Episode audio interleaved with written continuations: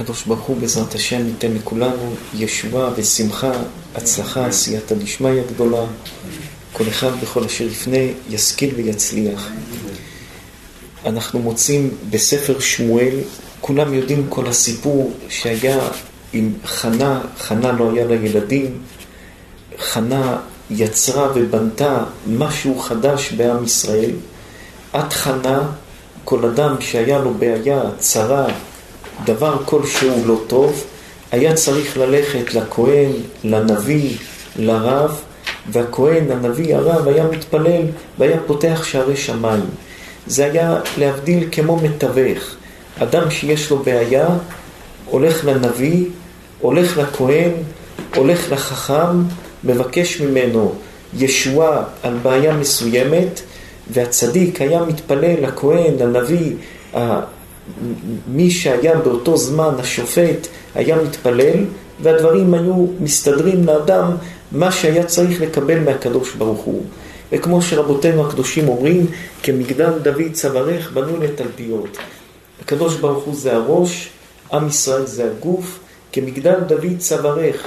הצוואר זה תלמידי חכמים, הצוואר זה בית המקדש, הצוואר זה המקשר בין הראש לבין הגוף, בין השמיים לבין הארץ. הצוואר מקשר בין שתי הדברים האלו. וזה היה ככה מימים ימימה. ומלכי צדק, כהן לשם, מי שרוצה משהו, הולך למלכי צדק.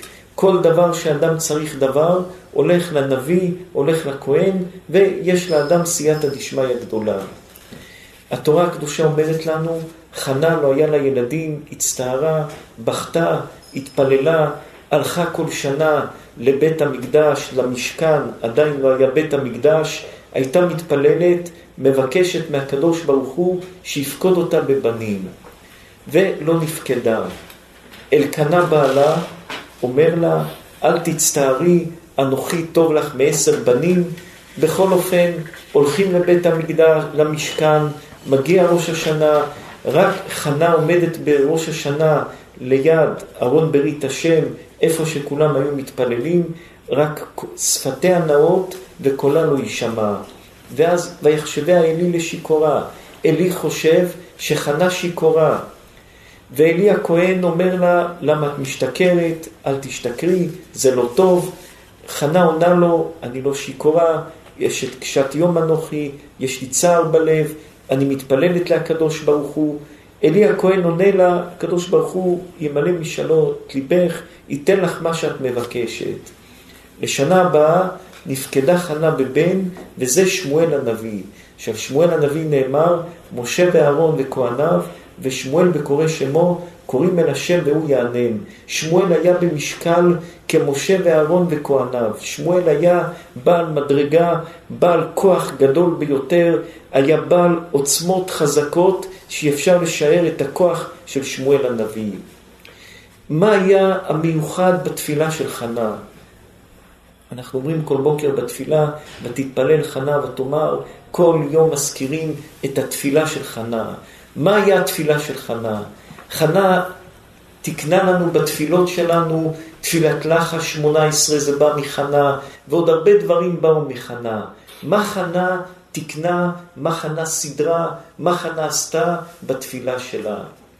אלא חנה פרצה משהו חדש, וכמו שבכל דור יש צדיקים שפורצים משהו חדש, כמו שבכל דור יש אנשים גדולים שיוצרים ובונים דברים חדשים בעם ישראל, חנה בנתה משהו חדש בעם ישראל.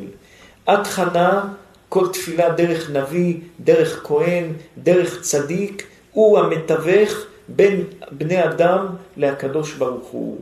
חנה שברה את זה, ומהתפילה של חנה לזכות בבנים, לא עוברים דרך מתווך. לכל בן אדם יש כוח לעמוד ולהתפלל ישר בינו לבין הקדוש ברוך הוא. אדם לא צריך תיווך בינו לבין הקדוש ברוך הוא בתפילה. אם אתה יודע איך לעמוד, ובלב שלך אתה בלב שבור ונתקה, והלב שלך, בשפה שלך, בצורה שלך, בדרך שלך, אתה מתפלל לקדוש ברוך הוא, אתה לא צריך תיווך בתפילה לקדוש ברוך הוא. אדם יכול לזכות לפרנסה, אדם יכול לזכות לבנים, אדם יכול לזכות לכל דבר בעולם. אם הוא יודע ואם הוא מתפלל מאומקא דליבה, הוא יכול לזכות להכל. ודאי שצדיק יש לו כוח להוסיף על הבקשה, ולצדיק יש כוח גדול לחזק את הבקשה, לעבור הרבה מכשולים שהמכשולים עוצרים, ומי שהוא מקפיד בדברים מסוימים, יש לו כוח באותם מחסומים שחוסמים את האדם להגיע להשגות גדולות, הוא יכול לעקוף את הכל, אבל נגמר מחנה המונופול הזה שהיה, שתפילות מגיעות לקדוש ברוך הוא רק על ידי כהן, נביא או שופט או שליח השם.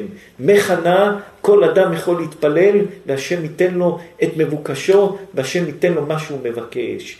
ולכן, מתי שחנה עמדה ושמואל הנביא הורה הלכה לפני עלי, שמואל הנביא אמר הלכה לפני עלי בשחיטה איך שוחטים ומה עושים ואיך עושים, עלי הכהן רצה להקפיד על שמואל הנביא.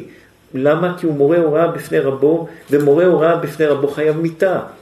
אמרה לו חנה, אתה לא יכול לעשות את זה. למה? על הנער הזה התפללתי. אני יסדתי פה יסוד חדש בכל הכוח של תפילה. שתפילה לא צריך מתווך. אלא כל אדם יכול להתפלל ולהגיע לקדוש ברוך הוא שימלא משאלות ליבו.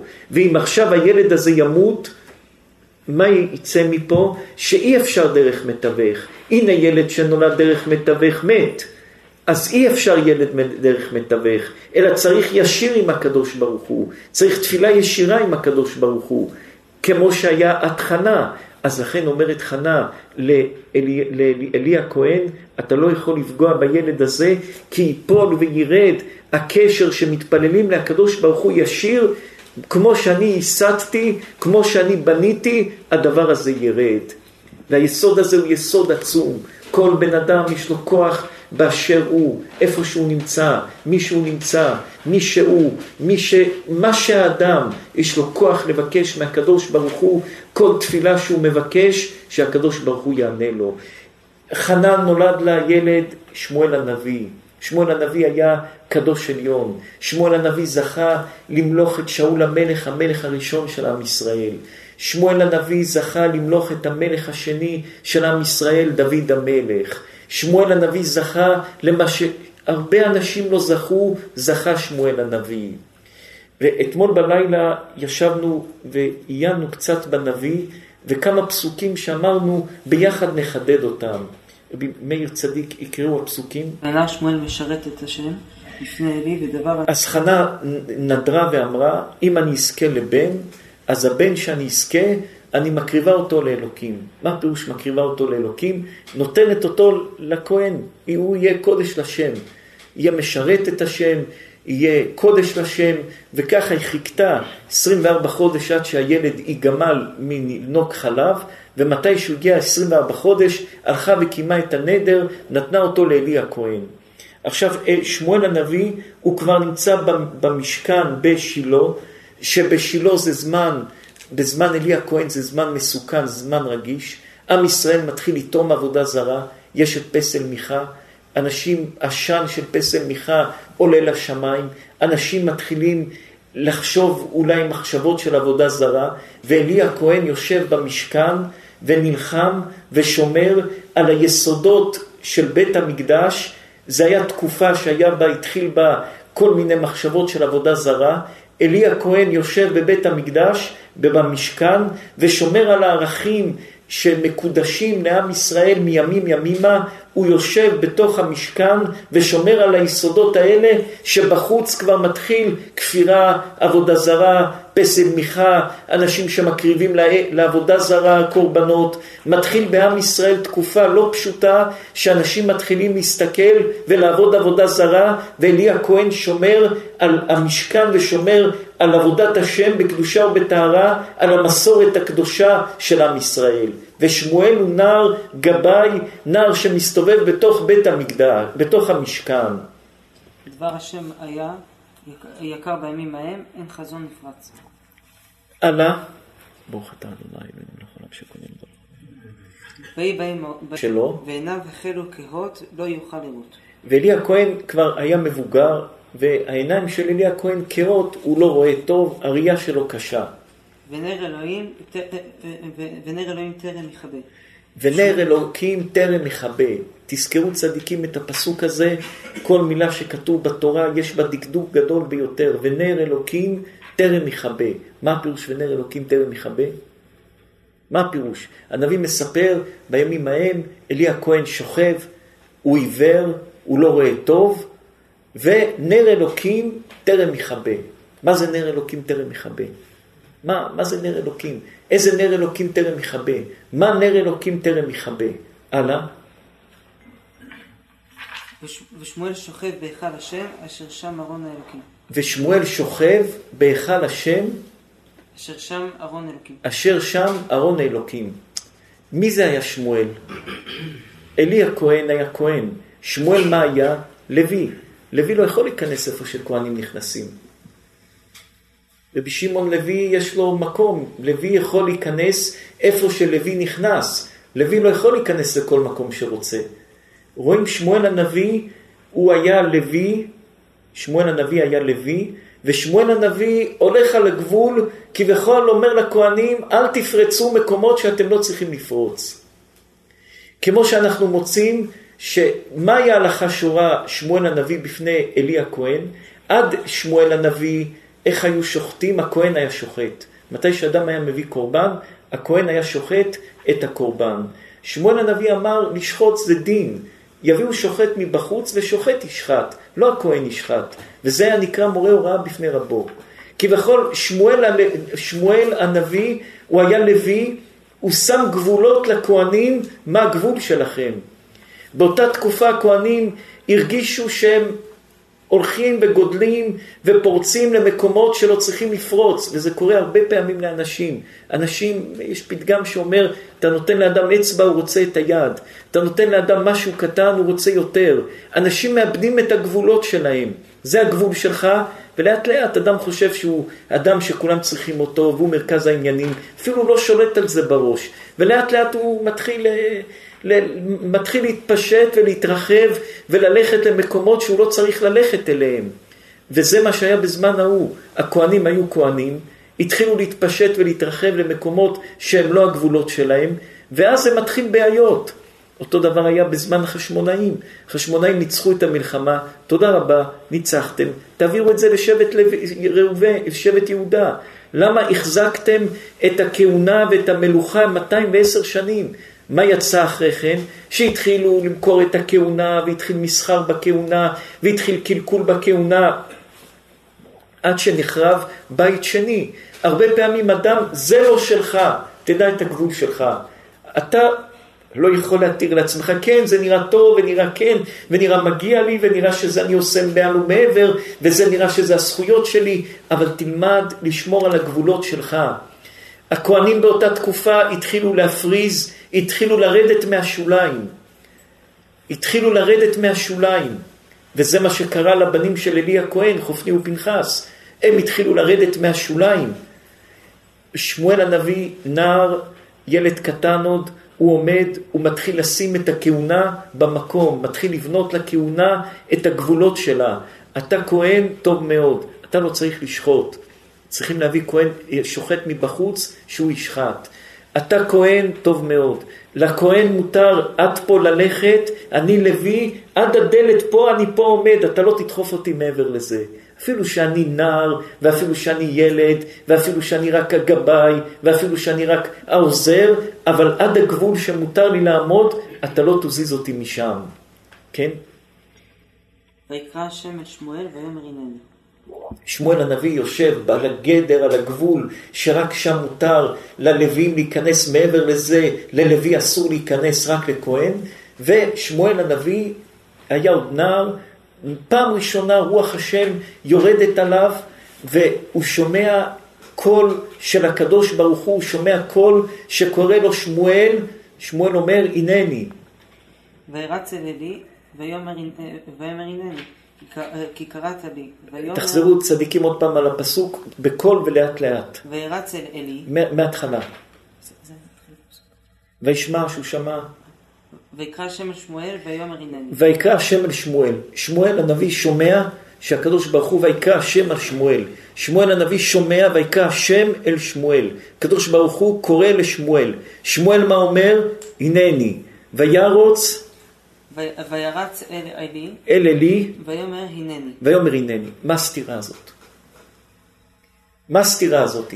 הוא שומע שהקדוש ברוך הוא קורא אליו, קורא לו, הוא צועק הנני. אחר כך וירוץ לעלי ואומר לעלי הנני. הרי שמעת שהשם קורא לך, וענית להשם הנני. מה פתאום עכשיו אתה שומע שאתה רץ לעלי ואתה אומר לעלי הנני? השם קורא לך, שמעת את השם קורא לך, וענית לקדוש ברוך הוא הנני. ועכשיו אתה בא ורץ לעלי הכהן ואומר לו הנני? מה הנני הפעמיים האלה? שמעת את השם. ענית לקדוש ברוך הוא הנני. מה אתה רץ עוד פעם לעלי הכהן ואומר לו הנני? כל מילה מדוקדקת בתורה דקדוק גדול ביותר. פה זה עלי הכהן שהיה קודש קודשים. פה זה שמואל הנביא שהיה ראש הנביאים, שמואל הנביא מלך את שתי המלכים של עם ישראל. מה, מה, מה, איך אפשר להבין את זה? הלאה. כי אה, כי קראת לי. ויאמר לא קרא... אה, אומר לא לו. הנני קראת לי. אומר לו אלי הכהן, לא קראתי לך. שוב שכב וילך וישכב. אומר לו, תחזור לשכב, ושמואל הנביא חוזר לשכב. ויוסף השם קראו עוד שמואל. עוד פעם הקדוש ברוך הוא קורא לשמואל הנביא, זה הנבואה הראשונה של שמואל הנביא. ככה שמואל הנביא קיבל את הנבואה הראשונה שלו. אחד הנביאים הגדולים שהיו לעם ישראל, ככה היה ראשית הנבואה שלו. אלי הכהן אומר לו, לא קראתי לך, הוא חוזר, ועוד פעם שומע את השם קורא לו. ויקם שמואל וילך אל עלי. עוד פעם קם והולך לעלי. ויאמר הנני כי קראת אומר לו, לי. הנני, קראת לי. ויאמר לא קראתי, אה, קראתי בני, שוב שכב. אומר לו אלי הכהן, לא קראתי לך, אני לא קראתי לך, לך תשכב עוד פעם. כן? ושמואל טרם ידע את השם. שמואל הנביא עוד לא ידע את השם. הקדוש ברוך הוא אף פעם עוד לא נגלה אליו. זה היה ההתגלות הראשונה ששמואל הנביא הקדוש ברוך הוא מתגלה אליו. וטרם יגלה אליו דבר השם. ו- ויוסף השם כראש שמואל בשלישית. עוד פעם הקדוש ברוך הוא קורא לשמואל הנביא פעם שלישית. ויקם וילך אל עלי. עוד פעם הוא קם והולך לעלי. ויאמר הנני כי קראת לי. אומר לעלי הכהן, הנני קראת לי. רבי, רבי יעקב זה דברים מפחידים, זה הנבואה של שמואל הנביא, הנבואה הראשונה של שמואל הנביא. ככה שמואל הנביא נהיה נביא על עם ישראל. ככה שמואל הנביא התחיל את הדרך שלו מחנה, האימא המסכנה שבכתה ומסרה את הנפש שלה וילדה לעולם את הילד המקודש הזה, שמואל הנביא, ופרצה את הדרך שיעקב יוכל להתפלל לבד, ורבי תומר יוכל להתפלל לבד, ורבי שמעון יוכל להתפלל לבד, וכמה דברים חנה בנתה בעם ישראל, ואת הילד הקדוש שלה, שהילד הזה לפני מותו נשבע שהוא לא נהנה משום אדם בכלום. ולמה מדליק, מאיפה המנהג להדליק נרות עם שמן? משמואל הנביא. מתי שבנימין, בנימין מתודלה, לפני 900 שנה, הסתובב בכל המזרח התיכון, בסוריה, בעיראק, בכל המקומות, והוא כתב מסעות בנימין מתודלה, הוא כתב שמה שהוא הגיע לקבר של שמואל הנביא, והוא ראה שמה שבאים אנשים, עושים חלקה לילדים, לא היו עושים חלקה ברבי שמעון, היו עושים בשמואל הנביא. שם התחיל החלקה שגוזרים לילדים את השיער בשמואל הנביא. והאימהות מביאים שמן ומדליקות שמן לכבוד שמואל הנביא. ולמה שמן? כי שמואל הנביא לא נהנה מאף אחד אף פעם כלום. אז מה יש לתת לו? צדקה הוא לא לוקח, כלום הוא לא לוקח, רק שמן ואש ונר, זה מה שמביאים לכבוד שמואל הנביא. ומתי שהערבים כבשו את האזור של שמואל הנביא, אז הלכו לרבי שמעון בר יוחאי. אבל איפה היה המקור שכולם עולים להתפלל, וכולם הולכים להתפלל, להדליק נרות, לעשות חלקה לילדים? לשמואל הנביא. מתי שאנשים שואלים אותנו, הרב, איזה מקום טוב להתפלל ואיזה מקום יש בו ישועות גדולות, ודאי רבי שמעון בר יוחאי, ועוד מקום זה הקבר של שמואל הנביא. קבר של שמואל הנביא יש שם כוחות גדולים ביותר להיוושע, אם זה לפקידת הקרות, אם זה לפרנסה, אם זה לכל דבר, יש כוח גדול בשמואל הנביא. אז היסוד של כל הנבואה של שמואל הנביא, איך הוא מתחיל את הנבואה, שוכב קודם כל יש לו כל הזמן מתחים עם אלי הכהן. אלי הכהן קודש קודשים, הכהונה מתחילה להתפזר, הבנים של אלי הכהן, פנחס וחופני ופנחס, מתחילים להתיר לעצמם כל מיני דברים, תיתן לי כסף, תעשה לי כך, מעכבים את הנשים מללכת למקווה שיחכו בתור, מתחילים להתנהג בצורה לא כל כך טובה, הם מתחילים לשבור את היסודות של הכהונה, שזה הדבר הקשה ביותר, שמשפחה מתחילים לאבד את הכיוון האמיתי, והילדים מתחילים כל אחד להתיר לעצמו דברים, וכמו בכל קהילה שגבאים או אחראים על הציבור מתחילים להתיר לעצמם כל מיני דברים, וברגע שרבנים, גבאים, כהנים, בני משפחה מתחילים להתיר לעצמם דברים, זה מתחיל לשבור את כל היסודות, ואותה תקופה, זאת הייתה התקופה הקשה, ואז נפתח פתח לכל מיני אנשים שיתחילו להגיד שהפסל של מיכה זה הפסל שמקריבים בו עבודה זרה, וזה הפסל של אלוקים, ומתחיל הכל להחליק והכל מתחיל להתקלקל, וזה זמן קשה ביותר, ופתאום עומד ילד קטן, נער, שמואל, ומתחיל לשים גבולות, מתחיל להתווכח ולומר, גם זר יכול לשחוט, אתם לא תיקחו את הכל, גם את השחיטה, גם את האוכל, גם את הבשר, גם את הכל, תיתנו גם לאנשים מסכנים לשחוט ולהרוויח קצת כסף שיהיו שוחטים. אחרי כן הם מתחילים להרחיק אנשים, אל תיכנס לפה, כן תיכנס לפה, הוא שובר את זה, הוא מתחיל להגיע עד הקצה ואומר מפה אל תדברו, עד פה מותר לי להיכנס, מפה אל תדברו, הוא מתחיל להיכנס ולשבור את הכללים שהיו, אבל כל הוא נשאר על הרוח ועל הקדושה של אלי הכהן. הוא לא פורץ את הקדושה של אלי הכהן, הוא נשאר על הרוח של אלי הכהן. וניקח את הפסוק שמקודם אמרנו לכם לזכור, ונר השם טרם יכבה. מה פירוש נר השם טרם יכבה? צריך לדעת יסוד גדול. היה הרבה צדיקים בעולם, שפתאום היה ברק, ירדו לעולם, נגמר, אין להם המשך, לא היה המשך, היו תקופה, נעלמו, לא שמעו עליהם יותר. למה? כי הם היו ברק שירד לעולם. נר השם טרם יכבה, מתי שצדיק הוא בא, מאיזה נר שהדליקו אותו, מדור קודם, או מנשמה קודמת, או ממשהו קודם שלוקחים מאותו נר, הנר השם טרם יכבה. שמואל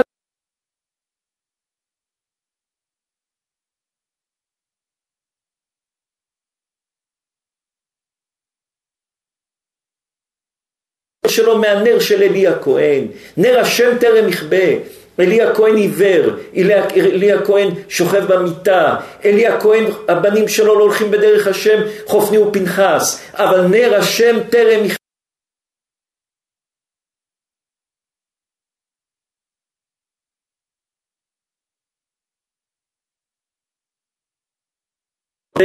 מדור קודם והוא ממשיך את השושלת מדור לדור ולוקח את השושלת מחרו, מאחד לשני, מאחד לשני, מעביר את זה מאחד לשני יש המשך לאותו תורה, יש המשך לאותו צדיק. מתי שזה ברק, שבא צדיק לדור, לתקופה, לעשר שנים, חמש שנים, עשה משהו והלך, והוא לא ינק את זה ממישהו, הוא לא לקח את זה ממישהו, הוא לא לקח את זה מאיזה צדיק, אלא בא ברק, רגע אחד, צדיק, תקופה אחת ונעלם, אין לזה תולדות, אין לזה המשך, אין לזה תורה, אין לזה דבר שממשיך, זה לא כפתור ופרח, כפתור ופרח, זה לא איזשהו חוליה קשורה לחוליה, קשורה לחוליה. נר השם טרם יכבה, שמואל הנביא היה נער, אבל נר השם של אלי הכהן טרם יכבה, ועם כל זה שהדעת שלו הייתה דעת אחרת מדעת של אלי הכהן.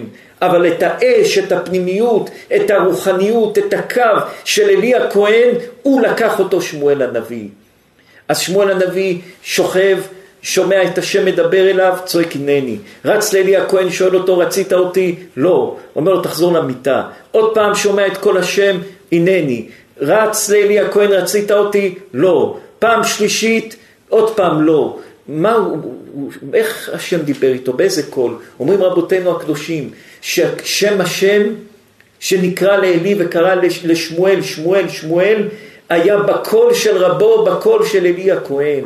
מתי שהקדוש ברוך הוא דיבר עם שמואל הנביא ונגלה לשמואל הנביא, מה הקול שדיבר איתו? בקול של רבו של עלי הכהן. הקול שנשמע לו מהשמיים, שהקדוש ברוך הוא דיבר איתו, היה הקול של עלי הכהן. שמואל לא היה בעיה, לא היה, לא, היה, לא היה לו בעיה של שמיעת קולות, או בעיה לסנן את הקול שבא אליו. הוא ידע מה זה קול של זה, או של זה, או של זה. זה היה קול של עלי הכהן, שבקול של עלי הכהן, כל השם בכוח, כל השם בא לכל אדם בכוח של רבו שנתן לו את התורה, שהכניס בו את האמונה, שהכניס בו את הדבקות, שהכניס בו את הצדקות. אז נר השם לא יכבה זה אלי הכהן. ואלי הכהן שלימד אותו וגידל אותו ורומם אותו וקידש אותו אז כל השם בכוח בכוח של אלי הכהן זה מה שאלי שמואל הנביא שמע ולכן הוא חשב שמי מדבר אליו? אלי הכהן, ולכן הוא רץ לאלי הכהן, כי הוא שומע את הקול שקורא לו שמואל שמואל בקולו של אלי הכהן. שמואל הוא מבין מי קורא לו, שמואל שומע מי קורא לו, הוא שומע אה, שמואל שמואל בשם של אלי הכהן בקולו של אלי הכהן כי כל השם בכוח אפילו שזה השם מדבר איתו והוא רץ מהר למי? לרבו. רבו אומר לו קראתי לך. עוד פעם לא קראתי לך. עוד פעם לא קראתי לך. אומר לו רבו תחזור למיטה תחזור איפה שאתה פעם שלישית ויבן אלי כי השם, כי השם קורא לנער. אלי הכהן מבין שהקדוש ברוך הוא קורא לנער. הדיבור הזה שהולך שלוש פעמים וחוזר, הוא מבין שהקדוש ברוך הוא, הוא מדבר לנער, והילד הזה, שמואל הנביא, מתחיל לקבל רוח השם, כמו שכתוב על שאול המלך, וגם שאול בנביאים, שמואל הנביא מתחיל להיות נביא, מתחיל להתנבות, מתחיל לומר נבואה, מתחיל להיות לו נבואה. ויאמר אלי לשמואל, לך שכב והיה אם קרא אליך, ואמרת דבר השם כי שומע עבדך וילך שמואל וישכב במקומו. יראו עד כמה אמונה יש לשמואל הנביא. שמואל הנביא הקדוש ברוך הוא בא לדבר איתו. אלי הכהן מבין את זה. אומר אלי הכהן לשמואל הנביא, לך תשכב, ואם עוד פעם יבואו לדבר איתך, אני נותן לך רשות לקבל את הנבואה. כביכול בלי רשות של רבו לקבל את הנבואה, אין לו אומץ לקבל את הנבואה.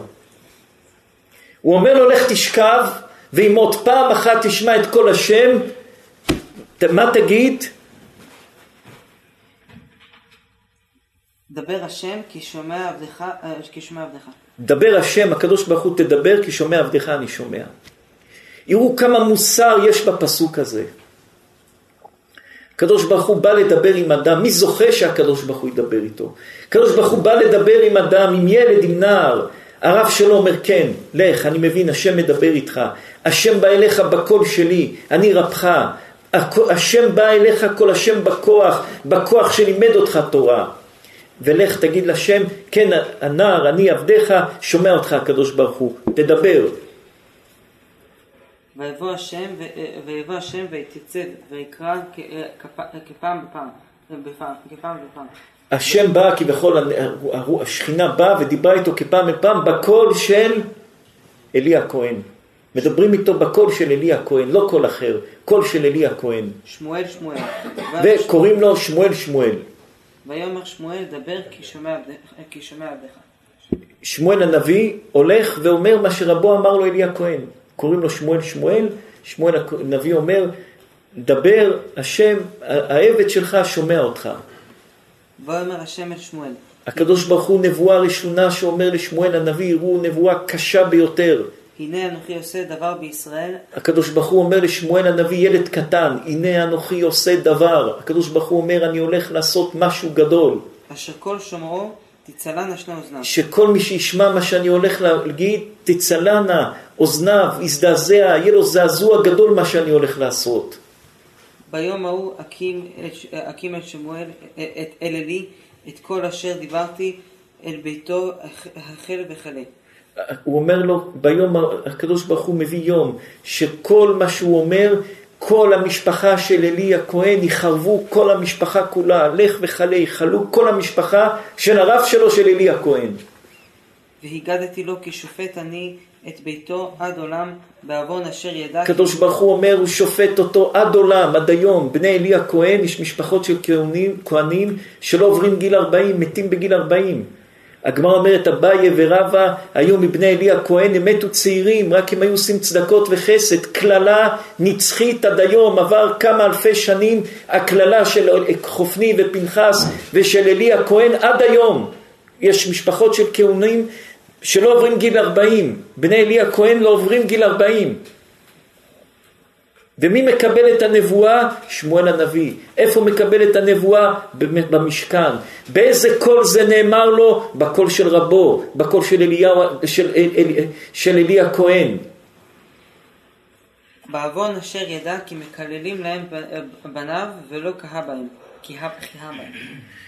הוא ידע שהבנים שלו הולכים בדרך לא טובה ולא הוכיח אותם, לא עמד עליהם, נתן להם, אה, מה יגיד לו, ייפגע, איך יגיד לו, אה, והילד אומר כל מיני דברים וזה מספר כל מיני סיפורים, הוא לא ידע להעמיד את המשפחה שלו במקום.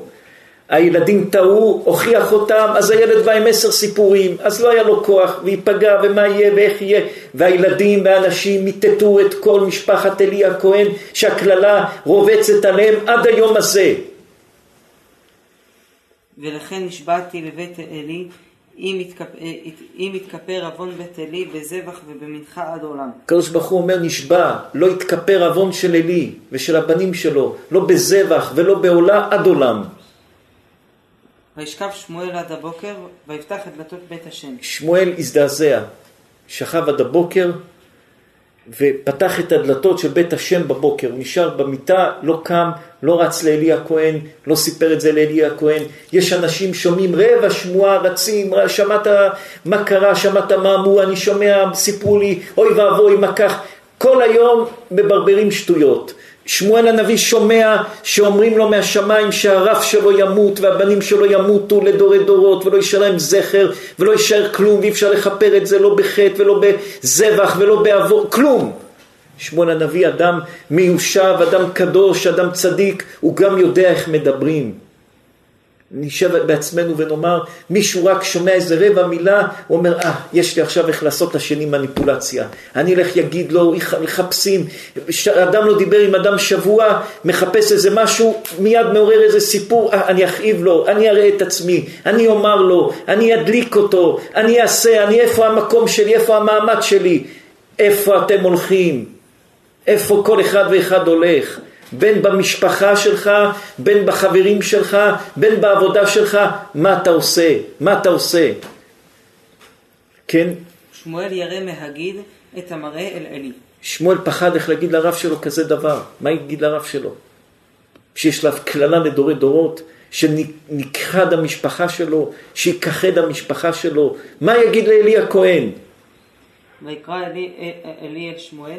שמואל מחכה, לא עושה כלום, מחכה, אלי הכהן קורא לשמואל הנביא, ושואל אותו. ויאמר שמואל, בני, ויאמר הנני. ויאמר, מה הדבר אשר... קורא לו בני, אומר לו הנני, אומר לו מה? מה הדבר אשר דיבר אליך?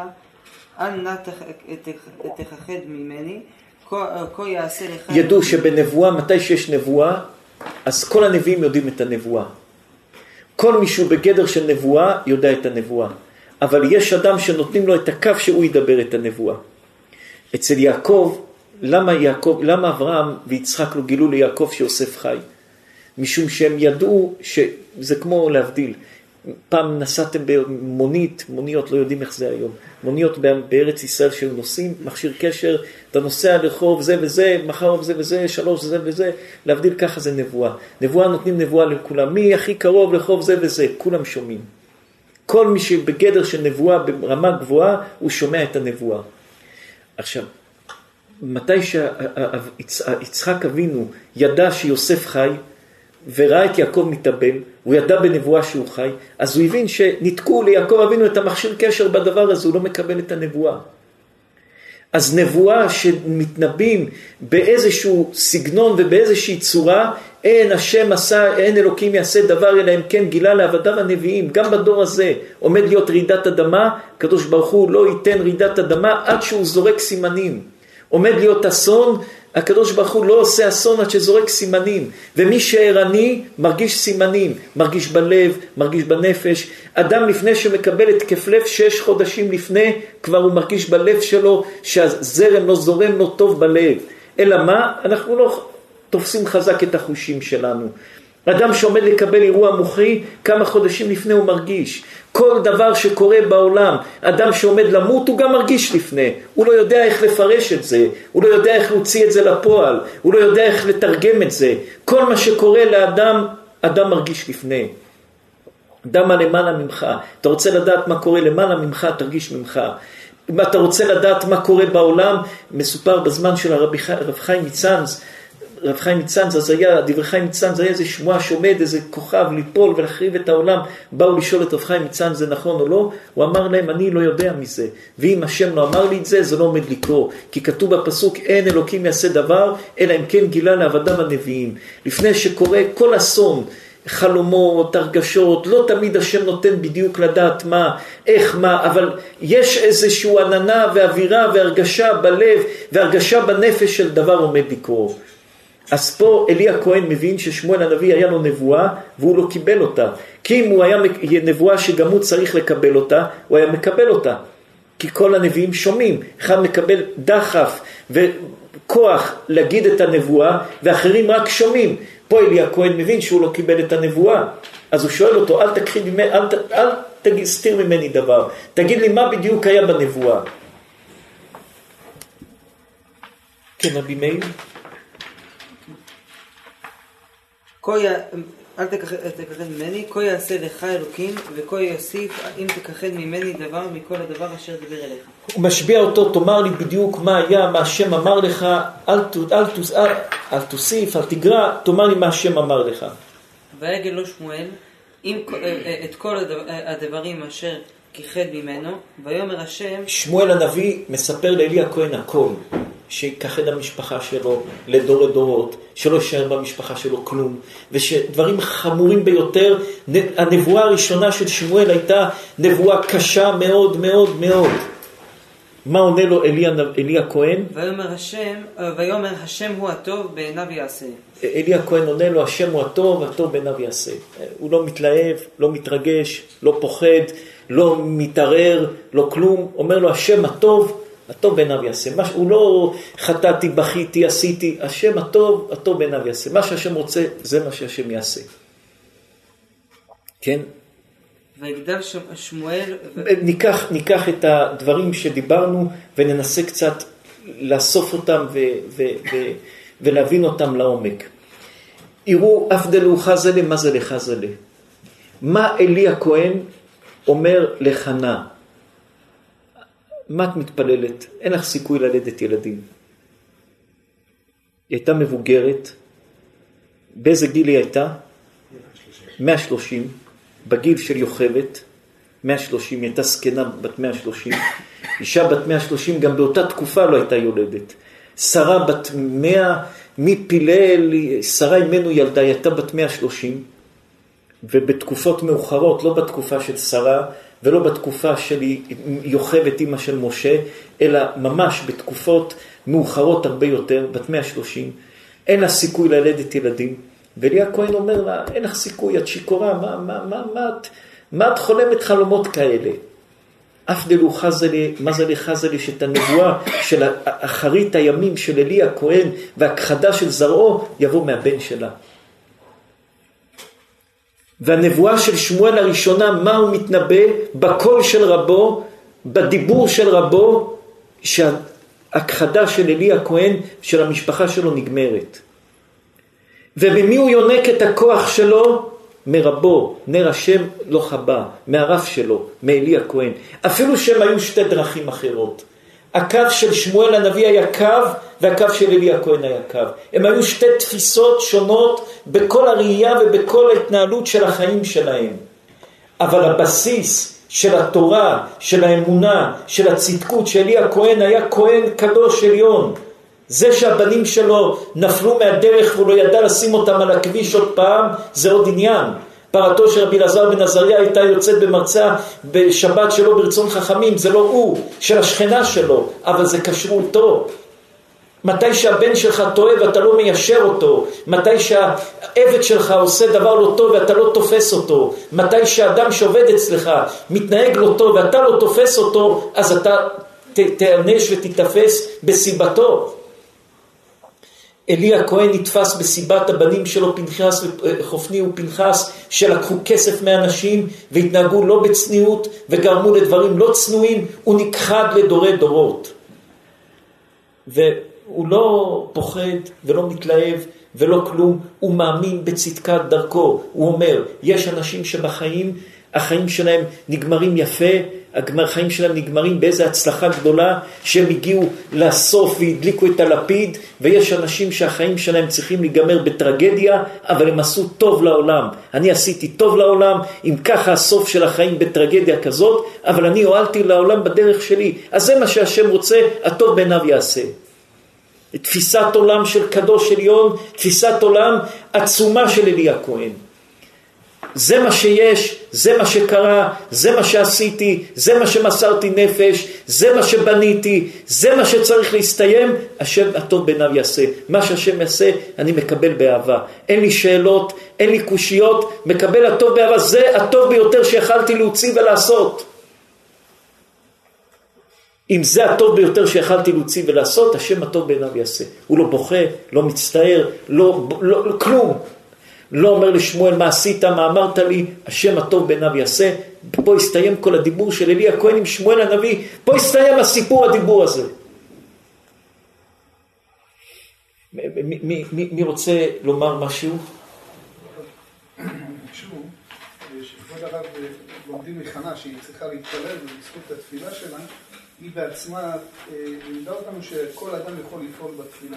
אנשים מבקשים שכבוד הרב ילמד מה זה תפילה, איך מתפללים, נכון. הקדוש ברוך הוא מבין את כל השפות, אנגלית, ספרדית, רוסית, ערבית, כל השפות. כל בן אדם מהלב שלו, ודאי יש לנו שחרית, מנחה וערבית, יש שתי דעות מי חיבר אותם.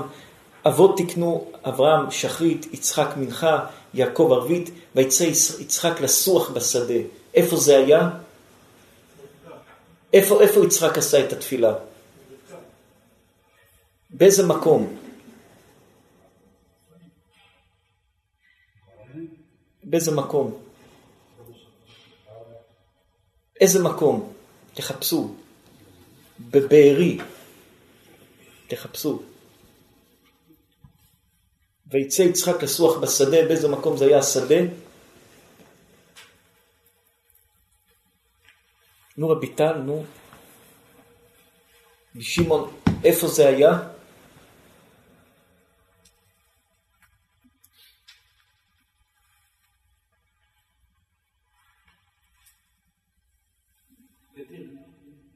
איפה?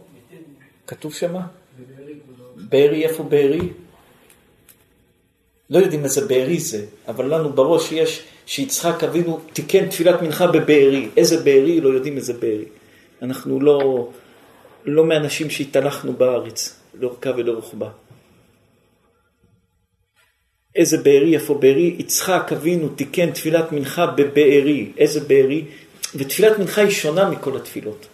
כי תפילת מנחה זה לא כמו שחרית, לא כמו ערבית. מה זה שחרית? שחית, אדם קם בבוקר, הולך להתפלל, איפה זה מנחה? אה, מתפלל בבסר בישיבה, בבורסה בישיבה, ב- ב- בישיבה בשובה ישראל פה, כל פעם במקום אחר מתפללים. באר, בנגב, בנגב, בארי, בארי, יצחק אבינו תיקן את תפילת מנחה בבארי. אה, תפילת מנחה זה משהו משונה. תפילת מנחה זה לא כמו אברהם שתיקן את שחרית, ולא כמו ערבית שזה רשות, אלא תפילת מנחה זה כביכול, זה איזושהי תפילה שמתי שאתה בדרך, מתי שאתה בעבודה, מתי שאתה פתאום תיסע בכביש, תראה קבוצה עומדים, מתפללים מנחה. זה לא כמו שחרית, לא כמו ערבית, אלא מנחה יש לה כוח מיוחד, ומנחה זה כוח שיצחק אבינו ידע שאליעזר הולך להביא לו כלה, ובזמן שהוא יודע שהשידוך מתקרב אליו, האם השידוך טוב, השידוך לא טוב, זה הזמן שהוא מתפלל לקדוש ברוך הוא ותיקן לסוח בשדה, מה זה סוח? כמו שיח. שיח שגודל, דבר שגודל בתוך התפילה, בתוך הזמן שהוא מתפלל, יוצר, נוצר, מוצא, יוצא, בונה את התפילה של תפילת מנחה. הכוח מי שענה לאליהו בתפילת המנחה, תפילת המנחה יש לה כוח עצום ביותר. תפילת המנחה זה מתי שאתה לא יודע, אברהם אבינו ידע, יעקב אבינו היה כבר בתוך כל האפלה, מנחה זה זמן שאתה לא יודע, הנה מביאים לו כלה, הכלה בדרך, איך הכלה, היא טובה, היא לא מספיק טובה. לסוח בשדה, בבארי, בבאר, בבאר, איפה שהבאר זה דבר שהוא דבר לא פשוט, זה מה שיצחק תיקן את תפילת מנחה. בזמן שהוא זמן מטושטש לא מובן, שהזמנים המטושטשים הם הזמנים הכי קשים בחיים. הגמרא אומרת שאדם לא יבוא לביתו וימצא את אשתו ספק נידה. למה לא נידה? ספק, כי בספק הספקות, הספקות זה הדבר הקשה ביותר. אז יצחק אבינו תיקן את תפילת מנחה, שתפילת מנחה זה זמנים של טשטושים, זמנים של חוסר בטיחות, חוסר יציבות, טשטוש. איפה תיקן תפילת מנחה? בבארי, במקום הזה, אם זה אותו בארי שכולנו בוכים ומתאבלים עליו, או איפה שמה תיקן יצחק אבינו ויצא יצחק לסוח בשדה, שמה תיקן תפילת מנחה. גם נסתכל, אם נסתכל בתנ"ך, פלישתים, היה חמש סרני פלישתים. מה זה חמש סרני פלישתים? אף פעם הפלישתים הם לא היו אה, איזה עם אחד מסודר עם איזה מלך אחד, עם איזה מושל אחד. תמיד היה חמש. באשדוד, שם כל הסרני פלישתים יושבים, כל הפלישתים יושבים באשדוד, באשקלון כל הפלישתים, בגת, קריית גת כל הפלישתים, ובעוד מקום, עזה, עזה פלישתים, ועוד מקום, חמש סרני פלישתים, לא עקרון, איך קראו למקום? אמרנו גת, קריית גת, אשדוד, אשקלון, עזה, גת ומקום חמישי. איך? עקרון, חמש. ונסתכל את השיטות של הפלישתים. אברהם אבינו חופר בורות. מה זה בור מים? מה, מים זה הדבר הכי חשוב שיש בחיים. בחיים של האנשים, על מה רוב המלחמות בחיים? על מים. אנשים צריכים לשתות, להשקות את השדה. המים זה המנוע של כל המלחמות בעולם, המנוע של כל הדברים בעולם זה מים. אברהם חופר בורות, יצחק יורש את הבורות, מה עושים הפלישתים? מכסים את הבורות. למה אתה מכסה? למה, למה אתה מכסה? מילא תגנוב לי אותם, בסדר. מילא תשדוד לי אותם, בסדר. מילא תבוא לקחת בלילה מים, בסדר. אני מבין, אבל למה תכסה אותם? למה? איזה הנאה יש לך בזה? יש לך איזה הנאה בזה? לא. מה הנאה בזה? כלום. מכסה. אה, אתה יכול להגיד לי איזה הנאה? אדם הולך, שובר חלום לשני. למה שברת? יצא לך מזה משהו? לא. למה? סתם. אדם הולך, רואה לאדם יש מכונית יפה, לוקח ברזל, שורט לו את המכונית. למה? סתם. יש ליצחק אבינו בארות מים, מכסים אותם. למה אתם מכסים? מילא גנבתם מים טוב, מילא לקחתם, מילא רבתם, סתם לכסות. ככה. למה? ככה. אין לזה הבנה. אדם הורג אדם, ילד קטן, מה יצא לך? הוא חייל? לא, להרוג. למה? ככה. למה? זה חלק מהתפיסת עולם. להרוג, להזיק, לסגור את הבאר, לכסות את הבאר. למה? אין סיבה. אחרי כן יראו את, ה, את הציניות והנאיביות שלה, את, את הציניות שלהם. הם רואים שיצחק חזק, מה הם עושים? הם באים ליצחק ואומרים לו, בגלל שהשם עזר לך, אז אנחנו עכשיו עושים לך טובה, בוא נכרות ברית. אתם כלום, אתם חלשים, אין לכם כלום. מי אתם? לא. עכשיו אנחנו נהיה חברים ונכרות ברית, הרי מי ביקש מכם לכרות ברית? מה רואים? גם שאין להם כלום, ואין להם דעת, ואין להם כוח, ואין להם כסף, ואין להם כלום, הם עוד עושים יצחק טובה, ואומרים לך בוא נעשה איתך שלום. מישהו ביקש איתכם שלום?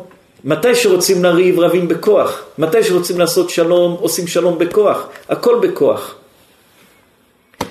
עוד פעם פוגשים אותם, ארון ברית השם, לוקחים אותו בשבי. קורא להם, השם מעניש אותם בתחורים ובכך, דברים קשים ביותר. מה הם נותנים מתנה לעם ישראל? עכברים מזהב. מה זה עכברים? עכברים זה החיה הכי נאלכת שיש, לא עושה כלום. היא באה לבית בלי רשות, עושה חור בקיר בלי רשות, אוכלת בלי רשות, גונבת בלי רשות. יש חיה יותר מזיקה ונאלכת מעכבר? מה הם נותנים לעם ישראל מתנה? עם ארון ברית השם, עכברים. תיתנו משהו אחר, תיתנו איזה מתנה יפה, לא עכברים, זה הסמל שלהם. לאכול, לקחת, להזיק, בלי להועיל לעולם. אחרי כן שמשון הגיבור, יש לו את כל מה שיש לו עם פלישתים. ושמשון הגיבור נלחם עם פלישתים. מה עושים פלישתים? תפסו אותו, תהרגו אותו. אין, תהרגו, לא, מוצאים לו את העיניים. למה? מה, תהרגו אותו, הוא אויב שלכם, ניצחתם, ניצחתם, נפלת בקרב. תהרוג אותו, לא, הוציא את העיניים. אחר כך מה לעשות? להתעלל בו. כל אחד יבוא, ייתן לו סטירה, ישרוט אותו, ידקור אותו, יכבה עליו את הסיגריה, לענות אותו. מה עשה שמשון? אמר תמות נפשי עם פלישתים, הפיל את הכל וקבר את כולם, וחז"ל אומרים, שמשון שפט את עם ישראל 40 שנה, אומרים הרי הוא חי רק 20 שנה, אלא אחרי שהוא מת עוד פחדו ממנו עוד 20 שנה, עוד מעט שמשון יבוא.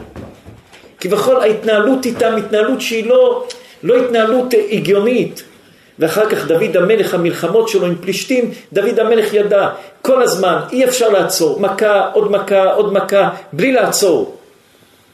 אנחנו רואים את, ה, את, את, את, את, את ההיסטוריה של התורה עם, ה, עם הפלישתים, איך התורה התנהלה עם הפלישתים. יצחק, שמשון, אהרון ברית השם שנפל בשבי, ו... דוד המלך, כל המלחמה שהייתה לו עם גוליית, כל המלחמה שהייתה לו עם פלישתים, לאורך כל החיים של דוד המלך, רוב המלחמות היו עם פלישתים. מי, מי רוצה צדיקים לשאול לומר עוד דבר? רבי אריאל הצדיק.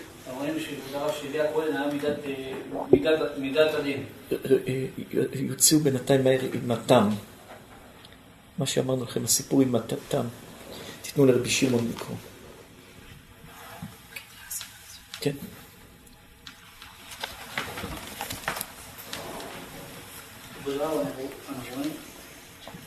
רואים שאליה כל מוד הרב היה לו מידת הדין. כביכול הקדוש ברוך הוא נגד לו מידת הדין, מתי שהבנים שלו התנהגו כביכול לא בדרך השם, אז הוא קיבל עונש לכל הדורות קדימה. ומתי שחנה התפללה, הוא אמר, הוא חשב עליה לשיכורה, למה הוא רואה שהיא בגיל 130 לא קיבלה דירה של כמה, אמר אולי יש לו משהו לא טוב במעשים שלו. אז הוא אמר לה, את לא אמורה לקבל, כי הוא התנהג במידת הדין, אמר, את לא אמורה לקבל. אבל מה חנה? חנה בכל זאת משל רחמים, והובילה את שמואל לעולם. שכל המהות של שמואל היה רחמים. ואליה כהן היה מידת הדין. ומתי, מה המחלוקת באמת, כמו שכבוד הרב אמר, המחלוקת של בין שמואל לבין אלי? שמואל היה כולו מידת האחרים, אמר, אם הכהנים עכשיו ישחטו, הם מושכים עליהם מידת הדין. אז שמואל אמר, אם הם מושכים עליהם מידת הדין, יהיה גזירות קשות במצרים. כמו שכביכול אלי קיבל עונש. למה? כי הוא התנהג במידת הדין, והקדוש ברוך הוא מעניש במידת הדין. אז שמואל אמר לא. שהכהנים לא ישחטו, שככה לא ימשכו עליהם מידת הדין, ואז כביכול לא יגזירו אותם במצרים. חזק, חזק צדיק. כן. למה הנזק של לוי היה לדורות? קורח היה יותר גרוע, לא היה לדורות. אולי עשו תשובה, אז זה שלו אחרי כמה דורות עשו תשובה. כמו שבני כוח לא מתו. רואים שזה היה משהו, קללה אחרון אף קשה מאוד. זה קשה מאוד. זה קשה מאוד צדיקים. תדעו, זה קשה מאוד מאוד. רבי יוסף צדיק, רבי יוסף האהוב והחביב. משה ואהרון בכהניו ושמואל וקורא שמו. ששמואל היה שקול כמשה ואהרון, בגלל ששמואל בא לא בדרך הטבע, הוא בא בדרך נס לעולם, משה ואהרון באו בדרך הטבע. ומשה ואהרון הם נולדו במיצר, הוא נולד וגדל בבית השם.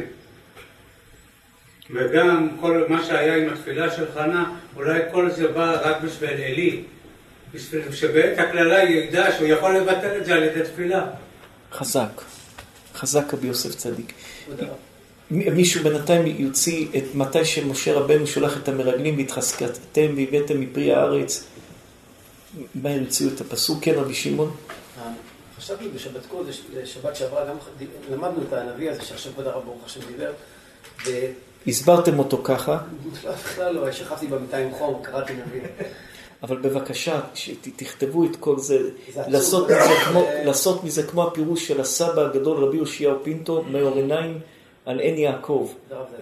אגדות של הגמרא, ויש שם טמונים בפנים סודות של קבלה שבאותן תקופות הם היו נסתרים, וטמונים שם ראייה חדשה וראייה גדולה ותשובות לכל אחד בחיים.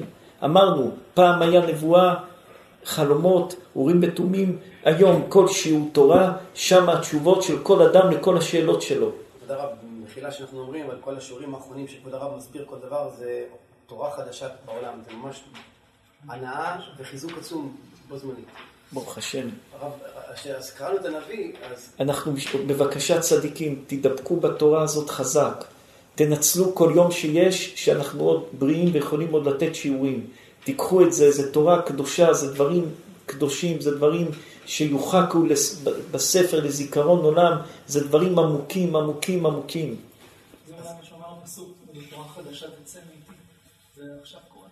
זה דור של משיח, תדעו. אתם, אנחנו כולנו כסוס שוטף במלחמה, תדעו, אנחנו נמצאים בדור של משיח. להגיד כל מה שאנחנו מרגישים וכל מה שחושבים, זה לא גדולה. אנחנו נזהרים מההתחלה שהתחיל כל הזעזועים, רק לדבר דברי תורה ולהגיד חיזוק. אבל מה שמרגישים בלב ומה שחושבים, אנחנו שומרים את זה לעצמנו ולקרובים אלינו. זה זמן שצריך הרבה להידבק בשם. מי שחושב, הנה קרה, מנצחים, תכף מנצחים, זהו נגמר, הוא טועה טעות חמורה. זה לא קשור לא לניצחון, זה לא קשור לא למשהו נקודתי, זה קשור למשהו רוחבי בעולם. זה קשור למשהו רוחבי בעולם. מי שחושב שזה נקודתי, הוא טועה טעות חמורה. מה אמרנו לכם על הכיסא הזה? שהמשיח, ביאת המשיח התחילה. מלחמת העולם השלישית התחילה. מה זה מלחמת העולם השלישית? זה בית שלישי. התחילה. איך זה התחיל? מהקורונה. יהיה עליות, ירידות, פתאום הכל ייראה טוב ופתאום הכל ייראה, אבל עוד פעם ועוד פעם ועוד פעם. אם לא, נדע ליישר את דרכנו. קודם כל אהבת חינם. אנחנו לא צועקים ואומרים, יהיה אסונות ויקרה, לא. אנשים שואלים אותנו, הרב, אמרו לנו לברוח מאיטליה, איטליה תיחרב, זה ייחרב. יפסיקו להפחיד אנשים, אנשים מספיק כבר פוחדים, ואנשים מספיק כבר נמצאים בחרדה ובאימה גדולה. בטוב טעם בדעת, לא בחרדה, אבל אנשים צריכים לפקוח את העיניים שלהם. אהבת חינם זה הדבר הראשון. הגמרא אומרת למה בית ראשון רק אחרי 70 שנה מיד נבנה בית ראש... שני? כי ידעו, חטאנו, גילוי עריות, שפיכות דמים, עבודה זרה, עשינו תשובה, נגמר. בית שני, לא. היה שנאת חינם, וזה נשאר בלב, לא תיקנו את זה, ונשארנו עם זה עד עכשיו. כל אחד, מישהו מדבר איתו, חושד מה הוא רצה ממני, אה, הוא רצה זה, אני שונא אותו, הוא עשה לי ככה. זה שנאת חינם. וכל עוד שלא נעבוד על שנאת חינם, אנחנו מגיעים לקצה, העולם מגיע לקצה, לקצה, לקצה. צריך לעבוד על עצמנו על אהבת חינם. על אהבת חינם צריך לעבוד על עצמנו, ומי שחושב שממנו הרע תפסח ולא ייגע בו, הוא טועה. כל אחד בזמן זה ייגע בו. אחד נגע בו בקורונה, אחד נגע לו באסון הזה, מי יודע באיזה אסון כל אחד יפגוש אותו הבעיות. לכן, אדם צריך קודם כל אהבת חינם, אהבת חינם, אהבת חינם, להוציא שנאת חינם, להוציא דברים לא טובים מהראש, להוציא מחשבות לא טובות מהראש. אדם שאתה יודע שהוא שלילי עם מחשבות, עם דברים לא טובים, תתרחק ממנו, ת, ת, אל, אל, תהיה בקרבתו, זה לא בריא, זה לא טוב לך. צריך לדעת להסתכל על החיים בצורה אמיתית ונכונה ובריאה. מי שלא מסתכל על החיים בצורה אמיתית ובריאה, והוא עוד תפוס בכל מיני תפיסות ומחשבות ואגודות של סיפורים שהוא בנה בראש שלו, הוא לוקח את עצמו לאבדון. תשתחררו, הסירו הבגדים מצויים מעליכם, אמר השם. תשתחררו מכל התפיסות הישנות. היום זה תפיסות חדשות. התפיסות חדשות שהן הישנות, כי איבדנו את התפיסות הישנות האמיתיות. נתפסנו על תפיסות חדשות שהן ישנות, של תקופה שהתפיסות האלה בכלל לא תופסים כלום במציאות ואין להם כלום למציאות. ברכות מונה את כל ההלכות שעומדים מחנה. אבל את החלק שחנה אה, אמרה לקדוש ברוך הוא, אני מקריבה את הבן הזה שתיתן לי, מקריבה אותו אליך, מזה לא לומדים מלאכה. למה? הרי יש, יש כן עניין של פדיון, בן אדם שרוצה ישועה, רוצה, רוצה, רוצה שהתפילה שלו תקבל שנייה של פדיון. משום, ש... משום שכולם, ירבותינו אומרים שידעו שעומד להיוולד ילד צדיק ששמו יהיה שמואל. וכל ילד שנולד קראו לו שמואל. בסוף היה גודל אומרים זה לא שמואל. הקריב הילד שבאמת שווה, אז כל אדם עכשיו יגיד, אני אקריב את הבן שלי. הבן שלו יגדל, ילך לבית המקדש, מה יעשה בכותל? ישחק במכוניות, מה יעשה? זה היה ילד, אי אפשר להגיד, רק על ילד כזה אפשר להגיד שהוא יהיה שמואל. רבי שמעון, סיימתם מה שרציתם לומר? לא. כן. אז אלי, אלי הקודם, מקפיד על שמואל שבן שלוש, והוא מורה הלכה. לפני רבו. הילדים שלו חוטאים, לפי המפרשים כך או כך, בחטאים הקשים ביותר, ואלי כביכול, כמו שרב הסביר, עייף, זקן, חלש, עומד ולא עושה שום דבר. ופה נגע בו מידת הדין. ילד קטן רצית להרוג, על איזה הלכה שהוא ראה במקום... ואת הילדים שלך השארת ככה ולא נגעת בהם? חזק, כן, כן. אז זה היה תביעת הדין עליו, בעומק?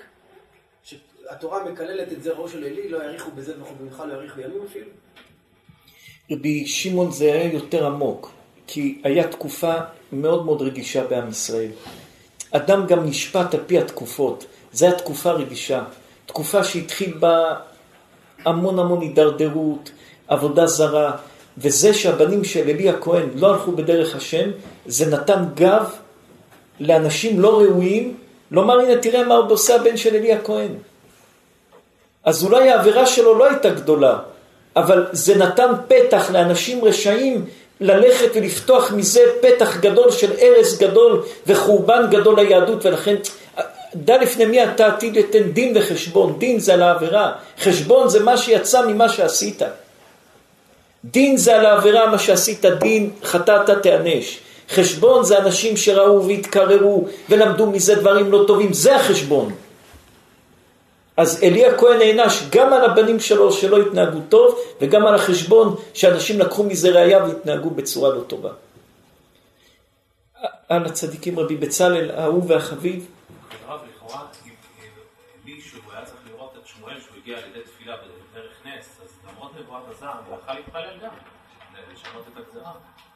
הוא אמר, השם הטוב בעיניו יעשה. קיבל את זה. אפילו לא ערער. לא... הוא אמר, הקדוש ברוך הוא, ככה אתה רוצה בשבילי? סימן שזה התיקון שלי, תודה רבה. הוא לא עמד כמו משה, ויתחנן אל השם בעת ההיא, לא תחמיא. פה הוא שומע שהוא ובניו ובני בניו, עד היום. אביה ורבא, שהם כתבו את כל הגמרא, אביות זה אביה ורבא. נכדים של אלי הכהן מתו צעירים. אחד בגיל 40, אחד, אחד בגיל 40, אחד בן 60, אחד כי עשה חסד, אבל בגיל 40 זה גם צעיר. אולי בגלל שכבוד הרב גם נשבע הקדוש ברוך הוא, אפשר להתיר את הנדר, כמו משה, שאדם הייתה שקופה. וזה הנבואה הראשונה של שמואל הנביא. שמואל הנביא, שמואל הנביא, החיים שלו לא היו חיים פשוטים. שמואל הנביא מצד אחד היה לו אהבה גדולה לשאול המלך. היה לו אהבה עצומה, נדבר על זה ביום רביעי בשיעור בלי נדר, על הקשר ועל האהבה שהיה לו לשאול המלך. אפילו שהוא מלך את דוד, הוא, היה לו נטייה לחשוב על אחיו של דוד, שהוא היה דומה לשאול, שהוא יהיה מלך. הוא ראה את, דוד, את שאול בתור גבוה מכל העם, מיוחד מכל העם, הוא ראה את שאול בתור סמל של מלך. את דוד הוא ראה אדמוני, עוד ילד, אדמוני, טוב, עוד ילד. אצל שאול המלך, אצל שמואל הנביא, שאול המלך היה משהו גדול שהשאיר עליו חותם גדול גדול. וגם שאול המלך אחרי ששאול, שמואל הנביא קרא את מלכותו ואיבד את המלכות שלו מתי שהוא היה ברגע האחרון של החיים מה הוא עשה? הלך להוריד אותו באוב, הוא ידע זה הרב שלי. איתו הוא, הוא קרא את המלכות, הוא עשה לי את כל הבעיות כביכול באו דרכו אבל הוא הרב שלי. הוא ברגע האחרון של החיים שלו הוא מוריד את הנשמה שלו דרך עוף, דרך, דרך אישה שמורידה נשמות לא בדרך השם, אבל הוא היה קשור ברב שלו בכל כוחו. ובסוף אמר לו שמואל, אתה תהיה ואמר לו, אתה תהיה איתי בגן עדן, מחר אתה פה. ושאול המלך יכל לצאת, לברוח. הוא היה בורח, הוא לא היה מת. הוא לקח את הילדים שלו ויצא למלחמה, וידע שהוא מת, והוא הלך למות בידיעה שהוא הולך למות. וידע שהילדים שלו ימותו איתו, והלך בידיעה כזאת. הוא לא התחבא, זה כמו אותו משקל של אלי הכהן. הוא היה שומע את הנבואה, בוכה, מתפלל, מקריב קורבן. לא, השם הטוב בעיניו יעשה. הוא רוצה שימות, ימות. הוא רוצה שמשפחתו תמות, ימותו. הוא רוצה שיהיו מקוללים לדיראון עולם, מקוללים לדיראון עולם. אבל כביכול היה מחלוקת. השם הטוב בעיניו יעשה. זה, זה מראה על תעצומות נפש גדולות. יראו אדם באים, אומרים לו, אתה צריך לשלם קנס. אה, למה, כמה קשה? אומרים לאדם, אתה צריך ככה, למה ככה? צריך לעשות ניתוח, להוריד אצבע, להוריד כליה, בוכה. פה אומרים לו, אתה והבנים שלך והבנים של הבנים שלך, לעולם ועד נצח נצחים מקוללים. השם הטוב בעיניו יעשה. כן. רואים תפיסה של צדיק שמקבל את הדברים ואומר, כן, אם זה מה שיש, מה שהשם עושה, הטוב בעיניו יעשה. יש בגמרא את תעצומות נפש עצומות. יש בגמרא איזה תנא שהיה דורש את העין כאלף ואת האלף כעין. את העין רבי מאיר, תורתו של רבי מאיר, כתונת אור, כתונת אור. ואומרים שחנה הייתה מתפללת אל השם, הייתה מתפללת על השם. אז את העין הפכה, וכביכול אלי אמר לה שיכורה, עד מתי תשתכרין? זאת אומרת, אין דרך ככה לדבר עם השם. והיא כביכול שינתה את זה, היא הוכיחה לו פה משהו אחר לגמרי. אמרת לו, כן מדברים ככה על השם, וכן משנים את הגזרה. יש פה איזה ש... איזה ש... שינוי בתפיסה. חזק, חזק רבי יעקב צדיק, רבי יעקב אשריך צדיק, אשריך עם כל התורות, כל המסירות נפש, אתם צדיקים גדולים גדולים. מה לומדים מזה שאלי הכהן, אדם גדול, אדם צדיק, רב, אומר משהו, היא עושה הפוך ממה שהוא אומר. היא סללה דרך של התפילה העצמית, אבל מה אנחנו לומדים מזה? לא, הוא לא רב איתה וצעק לה אל תעשה את זה, היא סללה. אבל הוא במציאות שאדם בא בפני גדול והוא אומר לו לא, אז אתה סוגר את הדברים, אתה סוגר את הדלת, אתה יודע. הוא לא אמר לה לא, הוא אמר לה אל תשתכרי. לא בא ואמר לה אל תעשי את זה. היא הלכה וסללה ובנתה, ואנחנו רואים שמה שהיא בנתה זה היה דבר שלא פשוט. והיא דיברה אליו קשה, היא אמרה לו אדון אתה ולא רוח הקודש עליך, דיברה אליו קשה. רבי יעקב יותר מפתח את זה, משום, זה היה צריך להיפתח באותו דור, כי באותו דור המנהיגים, כביכול, מי היה המנהיג? אלי. מי היה הבנים שלו? חופני ופנחס. מה הבנים שלו עשו? כל מי שהיה סביבו לוקחים כסף, נשים, דברים לא טובים. אז באותו דור היה חייב שיבוא מישהו לעקוף את הדבר הזה שהכל הולך צריך להיות דרך הכהן. אז דווקא באותו דור זאתי חנה באה ופרצה את זה. כי באותו דור שם היה נגוע. כי יסוד גדול, מתי שיש משהו חלש, תדע כנגדו, הקדוש ברוך הוא בונה משהו חזק. אין דלת נסגרת עד שנפתחת דלת אחרת. מישהו היה נותן לך כסף, הפסיק, תדע, מישהו אחר עומד פה, רק אתה לא מזהה אותו, תתפלל שהשם יפתח את העיניים, הוא ייתן לך יותר. היה לך עבודה מסוימת, היא נסגרה, תדע, זה ביד שלך, תפתח את העיניים, אתה לא יודע לפתוח. אתה סגור, אתה מקובע באיזשהו, או לרעיון, אתה מקובע באיזשהו משהו שעוצר לך את החיים. תשחרר את זה. תשחרר את זה. אחד הדברים שכיבוד אב ואם זה למען יריחון ימיך, למה? כי מתי שאדם תפוס בהורים, בריב איתם, וקשה לו, והם עשו לי, וגרמו לי, והם לקחו לי, ולא חינכו אותי, ועשו לי לא טוב, והרביצו לי בצעירות, ושיקרו אותי, אז זה מונע את האדם מלעשות דברים גדולים, כי יש לו מחסום, כי הורים של, מחסום של הורים הוא מחסום קשה ביותר. אבל ברגע שאדם מכבד אותם, ואומר להם תודה רבה, הרבצתם לי, ציירתם אותי, גנבתם לי, שיקרתם לי, רימתם אותי, תודה רבה, מכבד אתכם, אבל אני ממשיך, אתם לא תהיו המחסום שלי בחיים. אז הוא מאריך ימים.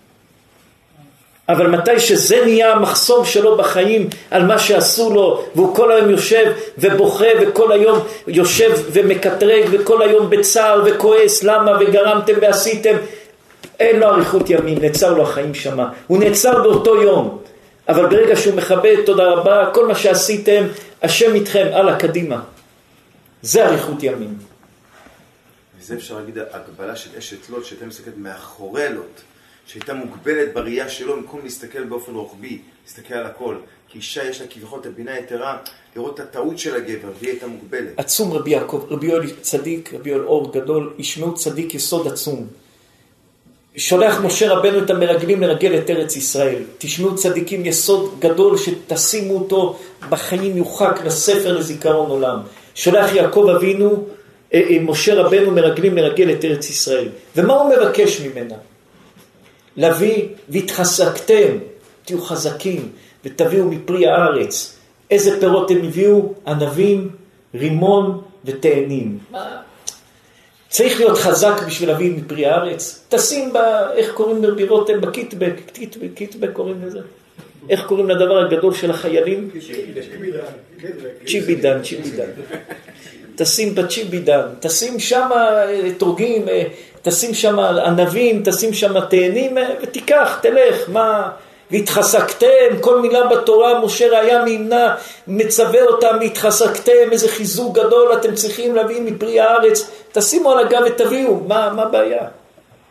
רבי בצלאל, מה הבעיה? זה בעיה, נו רבי בצלאל, תביא לנו כמה תמרים מארץ ישראל. מה, מה, מה, מה צריך כל כך זעזוע גדול להגיד למרגלים והתחזקתם, תעשו משהו חזק והבאתם מפרי הארץ, תביאו לנו תמרים, תביאו לנו ענבים, ותביאו לנו תאנים, ותביאו לנו אה, ענבים, תמרים, תאנים ורימונים, אז תביאו כמה 12 מרגלים, כולם גיבורים, כולם חזקים, תביאו כל אחד איזה אשכול ענבים, תביאו כל אחד שתי, שתי רימונים, תביאו כל אחד כמה תאנים, נו, מה הבעיה? והתחזקתם, תהיו חזקים, והבאתם מפרי הארץ, מה, מה, מה, מה הבעיה הגדולה פה? כתוב שהוא אמר להם לעלות, אז יעלו בנגב. איפה שלא יעלו, חמש קילו על הגב. הם צריכים להגיד לצפון. זה לא הסיפורים שמראים תמונות בכל מיני סיפורים של ילדים שמחזיקים תאנים. אה, תאנים, תביא כמה תאנים. תביא כמה תאנים, כמה רימונים. זה לא צריך לעבור מגרשן שאולי יש לך פרי שיעצרו אותך, לא, יש שם מגרשן, הם באו מרגלים. צריכים לעבור את כל המדבר, את כל ה... רבי יעקב, נו רבי יעקב. נביא כמה תאנים, כמה תאנים וכמה רימונים, ואשכול ענבים, זה בעיה. והתחזקתם, תהיו חזקים, זה איזושהי בעיה גדולה, משהו מתוסבך, צריך להעביר. אנשים מעבירים במכס עולם ומלואו, להעביר כמה תאנים וכמה רימונים וכמה ענבים, זה הבעיה.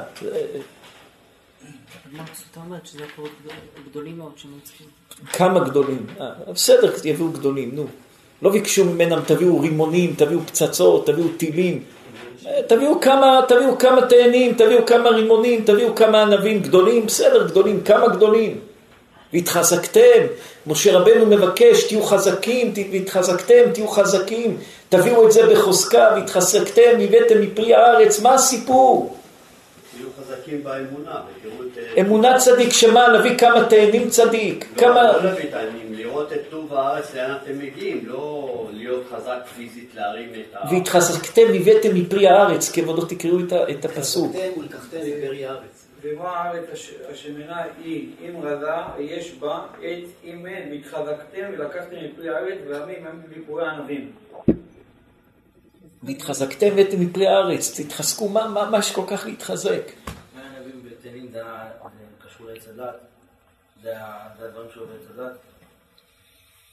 צריך לדעת יסוד גדול, יסוד עצום בחיים, שמתי שאדם עושה משהו, עכשיו כולנו פה ביחד אוהבים, חביבים, כל שוב הישראל, בכל מקום ומקום, אז כולנו נהיים משהו אחד. רבי יואל אומר את הדעה שלו, רבי מנחם אומר את הדעה שלו, רבי מאיר אליהו אומר את הדעה שלו, רבי שמעון אומר את הדעה, רבי תומר אומר את הדעה, רבי יעקב, רבי בן ציון, כל אחד, אנחנו נהיים, לאט לאט אנחנו נהיים כוך היתוך אחד.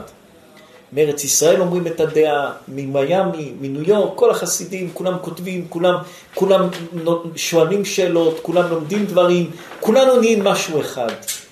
ואנחנו נהיים כוך היתוך אחד. תלך בעולם, אתה מרגיש שזה שוב הישראל. תלך בעולם, אתה מרגיש שזה בן אדם שעושה כך וכך. תלך בעולם, תראה, זה אדם שקורא ספר דברים. תלך בעולם, תגיד, זה אדם שלומד דף היומי. תלך, מרגישים חיים, מתי שקבוצה של אנשים עושים משהו מסוים, אז חיים אותם, רואים אותם. אנחנו מעריכים כל מי שלומד את התורות שלנו. כל מי ששוב הישראל מעריכים אותו. מי שקורא בסירום מיום ליום, מי שקורא ספר דברים, מעריכים אותו, הוא, מעריכים, רואים אותו, בלי הקסקט, גם בלי הקסקט מעריכים אותו. אותו דבר, בעל ואישה חיים ביחד בבית, לאט לאט הבעל והאישה נהיים דומים. אתה רואה זוג, אתה אומר הם דומים, זה בא מפה וזה בא מפה. ברגע שאנשים חיים באותו חיים, חיים באותו מקום, מדברים אותו שפה, חיים אותו שפה, הכל אותו דבר, הם נהיים דומים. זה, זה נהיה כמו דבר שהם דומים, נהיים אחד דומה לשני. כל דבר בחיים שאתה קשור איתו, נקשר איתו, חי אותו, מתנהל איתו, אתה נהיה כמו הדבר הזה. אתה נהיה כמו הדבר הזה. אתה חי כמו הדבר הזה. למה הרחק משכן רע ואל תתחבר לרשע? אפילו שאתה תהיה צדיק. אתה מתחבר לרשע, בסוף תהיה רשע. יש לך שכן רע, בסוף תהיה כמו השכן הרע. אתה נמצא בחברה טובה, אמור לי מי חברך, אומר לך מי אתה. מתי שבן אדם נמצא עם אנשים לא טובים, הוא מתחיל להיות לא טוב. מתי שאדם נמצא עם אנשים שכל היום ליצנים וצוחקים, הוא נהיה ליצן ונהיה כמוהם. גם אם הוא לא רוצה, הוא נהיה כמוהם. המידות שאיפה שאדם חי ומה שאדם חי, זה משפיע על האדם, זה נהיה כמוהו. וזה גורם לאדם להיות מציאות אחרת. עכשיו, מה קרה לבני ישראל? בני ישראל היו בארץ, היו במדבר. במדבר היה להם, היה במדבר את המן. מה היה במן? מה שהם היו רוצים לאכול, היו תואמים והיו אוכלים את מה שרוצים לאכול בטעם של המן. כל מה שאוכלים, היו אוכלים בטעם של המן. רבותינו הקדושים אומרים שאת הפירות שהם הביאו מארץ ישראל לא היה בטעם של המן. הפירות האלה הם לא היו בטעם של המן, הם לא היו נמצאים בטעם של המן, הפירות האלו. מה צדיק? בצל, שום, לא למן. ענבים לא יתהפך למן, רימונים לא יתהפך למן, תאנים לא יתהפך למן. עכשיו, מה יש בפרי? מה יש בפרי? מה זה האדמה? אדמה זה משהו שיש בו כוח מיוחד מהקדוש ברוך הוא. אתה לוקח איזה גרגיר, אתה שם אותו באדמה, משקה, מגרגיר, עד שנשאר בו הקסא דחיותא, כמו שאומר הזוהר הקדוש, הכל נרקב, נרקב, נרקב, נשאר הקסא דחיותא. ומהכלום, מהקסא דחיותא, פתאום יוצא עץ שלם, פתאום יוצא עץ שנותן פירות. אה, יש עצים של, אה, אה, של זיתים, שהעצים של זיתים נותנים פירות 700 שנים, לפני 700 שנים זרעו אותם, יש בארגנטינה איזה עץ של תאנים, שאמרו לנו, היינו עומדים ליד העץ הזה, היו אומרים לנו שהעץ הזה אולי בין 700-800 שנה. בארץ ישראל יש עצים של זיתים בין 600 שנים שעדיין נותנים פירות. עץ אתה זורע באדמה גרגיר קטן, העץ גודל ונהיה משהו גדול. מה זה עץ פרי? העץ פרי הוא נותן לנו מהכוח של האדמה. מתי שאדם אוכל תפוח, אז יש לו חלק מסוים מהכוח של האדמה. אוכל תפוז, יש לו כוח של חלק מסוים של האדמה. אוכל אה, פרי אחר של עצים. אבל של דברים שגודלים בקרקע, כמו סחסה, כמו דברים שמשתנים משנה לשנה, חוץ מעגבניות, שעגבניות יכול לתת פעמיים שלוש בשנה, בזה יש פחות את הכוח. בעצים שגודלים כמו ענבים, כמו תאנים, כמו רימון, זה משהו שלוקח מהאדמה, מהכוח של האדמה, שלאדמה יש חיות חזקה.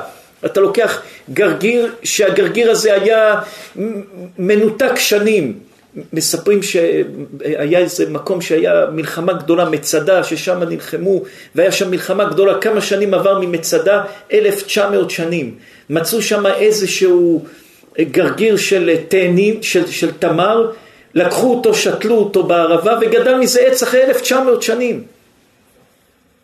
כל גרגיר, כל דבר אתה שם אותו באדמה, יגדל ממנו עולם ומלואו. זה הכוח של האדמה שהיא פרה ורבה ונותנת עוד והאדמה היא מבורכת, הדבר של האדמה אם אין קללה מהקדוש ברוך הוא, האדמה זה דבר מבורך. אז הכוח בפירות שיש זה כוח שהוא בא מהאדמה. מה אומר משה רבנו למרגלים? משה רבנו הבין שהמרגלים לא הולכים בכיוון טוב לארץ ישראל. הם לא רוצים את ארץ ישראל. הם היו נשיאים, היו כל אחד במדבר רב גדול, נשיא גדול, יש לו קהילה גדולה, יש לו מלכות גדולה, כל אחד מלך לבד. מה אמר משה רבנו? איך אני קושר אותם לארץ ישראל? תאכלו מהפירות של ארץ ישראל. ברגע שאתם אוכלים מהפירות של ארץ ישראל, האדמה של ארץ ישראל נכנסת בתוככם. האדמה של ארץ ישראל נכנסת בתוככם, אז ארץ ישראל נהיית חלק מכם. ולכן הוא אומר להם, והתחזקו, תתחזקו, תיקחו מהפירות האלה, תתחזקו, ותביאו, כי זה ישנה לכם את כל התפיסת עולם שלכם שהיא נגד ארץ ישראל. הבנתם צדיקים? ולכן החיוב המיוחד שהוא מחייב אותם להביא מפרי הארץ, כי פרי הארץ ישנה להם את המהות. ולכן אדם שאוכל פרי של ארץ ישראל, פרי ששמעו עליו עורלה, פרי, פרי ששמעו עליו הכל ומברך, אז הוא מכניס בתוכו את הכוח של ארץ ישראל, או את הכוח של הפרי של האדמה עם ברכה, שזה הולך למקום, הרי אנחנו מכניסים לפה הכל, וזה מסתנן, חלק הולך למוח, חלק הולך ללב. אם אתה מברך ולוקח מהפרי ומברך כמו שצריך, זה הולך למקום שצריך ללכת בגוף, כוח מהאדמה שנותן לך כוח של חיות עם ברכה, שיהיה בזה סייעתא דשמיא גדולה. ועל זה הנזיר צריך לעשות קורבן. למה? כי הוא הפסיד את היין שלו, שתה את היין. ובלעב יביאו האיש הצדיק פה לידינו.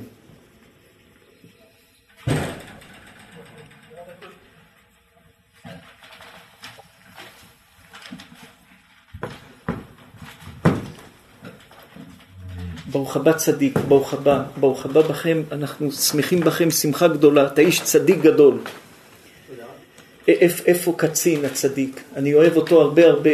הסבא שלו היה קודש קודשים, קודש קודשים, קודש קודשים, קודש קודשים. ישבו צדיקים, אני אוהב אתכם אהבה גדולה מאוד, גדולה מאוד. בבקשה, עכשיו נגיד חידוש תורה להצלחה שלכם, להצלחה שלכם. ברוך הבא צדיק, ברוך הבא, ברוך הבא. זה יסוד עצום, מה שאמרנו עכשיו יסוד עצום, יסוד, יסוד ש... יסוד עצום.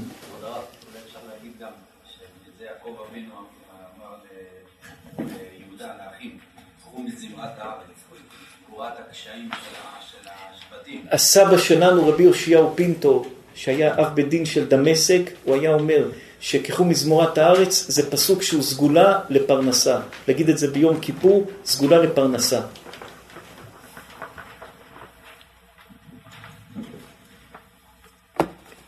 הסיפור של רבי נחמן על התם. להצלחה של רבי רבי שאול מזרחי הצדיק, יהיה בעזרת השם הצלחה, ברכה, סייעתא דשמיא, הקדוש ברוך הוא יפתח את הכל, שערי אורה, שערי ברכה, שערי ישועה, שערי הצלחה. ורבי קצין האהוב עלינו, ורבי משה, אנחנו אוהבים אתכם אהבה גדולה. זה הבן, רבי אליהו מזרחי הצדיק, השם ישמור אתכם, יברך אתכם. יסוד עצום שאפשר ללמוד ממנו עולם ומלואו. מעשה שני בעלי בתים היו בעיר אחת. רבי נחמן אומר דבר, כל הסיפורים והתורות של רבי נחמן יש בהם דברים שאי אפשר להבין אותם. זה תורה לשעצמה. ידוע שכל ההשכלה שהתחילה באירופה, אם התחילו, ניסו לחקות את רבי נחמן מהסיפורים שהוא סיפר ומהרעיונות שהוא אמר. ואפשר מהסיפור הזה ללמוד מוסר עצום. רבי נחמן אומר, מעשה... שני בעלי בתים היו בעיר אחת והיו גדולים בעשירות. שתי בעלי בתים, שתי אנשים שהיו עשירים גדולים והיה להם עשירות עצומה. והיה להם בתים גדולים והיה להם שני בנים. לכל אחד... לא זה, אמרנו התם. ומחכם תם. כן, על, על הצדיק, כן. והיה להם שתי בנים. לכל אחד בן אחד. היה לשתי השירים הגדולים האלה כל אחד בן. ולמדו שניהם בחדר אחד. שתי הילדים האלה, שתי עשירים גדולים, יש לכל אחד בן, שתיהם למדו בישיבה אחת. ואלו השני בנים, היו אחד מהם בר הבנה, והאחד היה תם.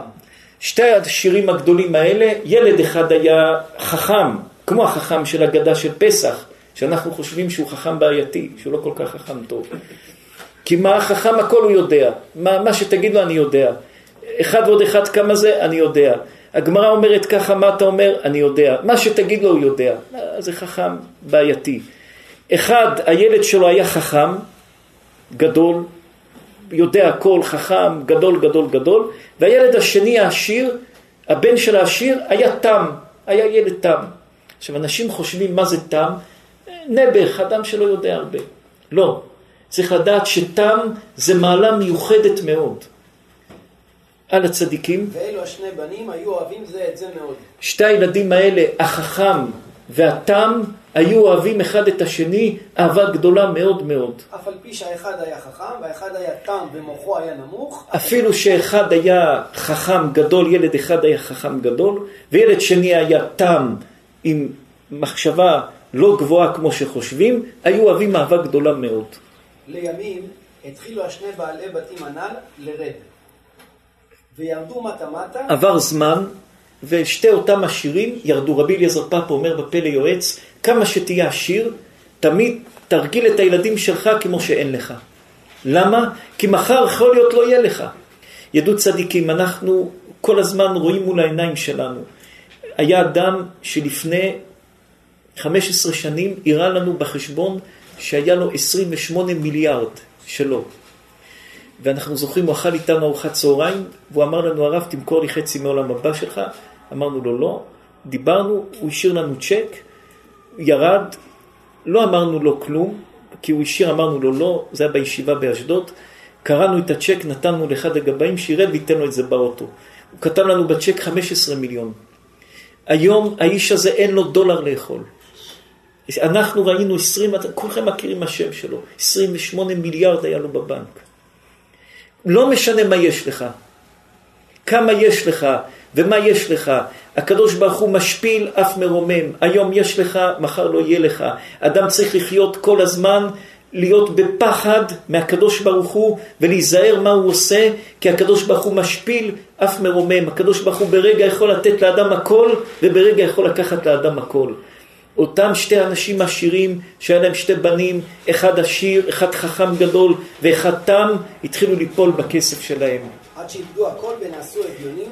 איבדו הכל, נהיו עניים, אין להם להם כלום. כי עם הבתים שלהם. נשאר להם רק הבית שהם גרים בו. והבנים התחילו להתגדל. וצריך לדעת עוד דבר יסוד גדול. יש רבנו הבן איש חי, רבנו הבן איש חי זה קודש קודשים. רבנו הבן איש חי מספר סיפור שסיפרנו אותו כמה פעמים. אומר רבנו הבן איש חי שהיה איזה אבא עשיר שעמד למות, היה לו שתי בנים. הוא אמר, אני לא רוצה שהילדים שלי יהיו שותפים, כי תמיד שותפים רבים. יש פתגם שאומר, הטוב שבשותפים שותפו של עמלק, אין שותפים טובים. מה עשה האבא הזה? לקח את כל הכסף שלו, עשה חצי, חצי נתן לילד אחד, חצי נתן לילד שני. שתי הילדים התחילו לעשות עסקים. אחרי זמן המצב נהיה קשה, אחד ראה שהמצב קשה, מכר כל מה שיש לו, עשה מזה יהלומים, חפר בבור וכיסה את הבור. והלך לעבוד פועל אצל מישהו.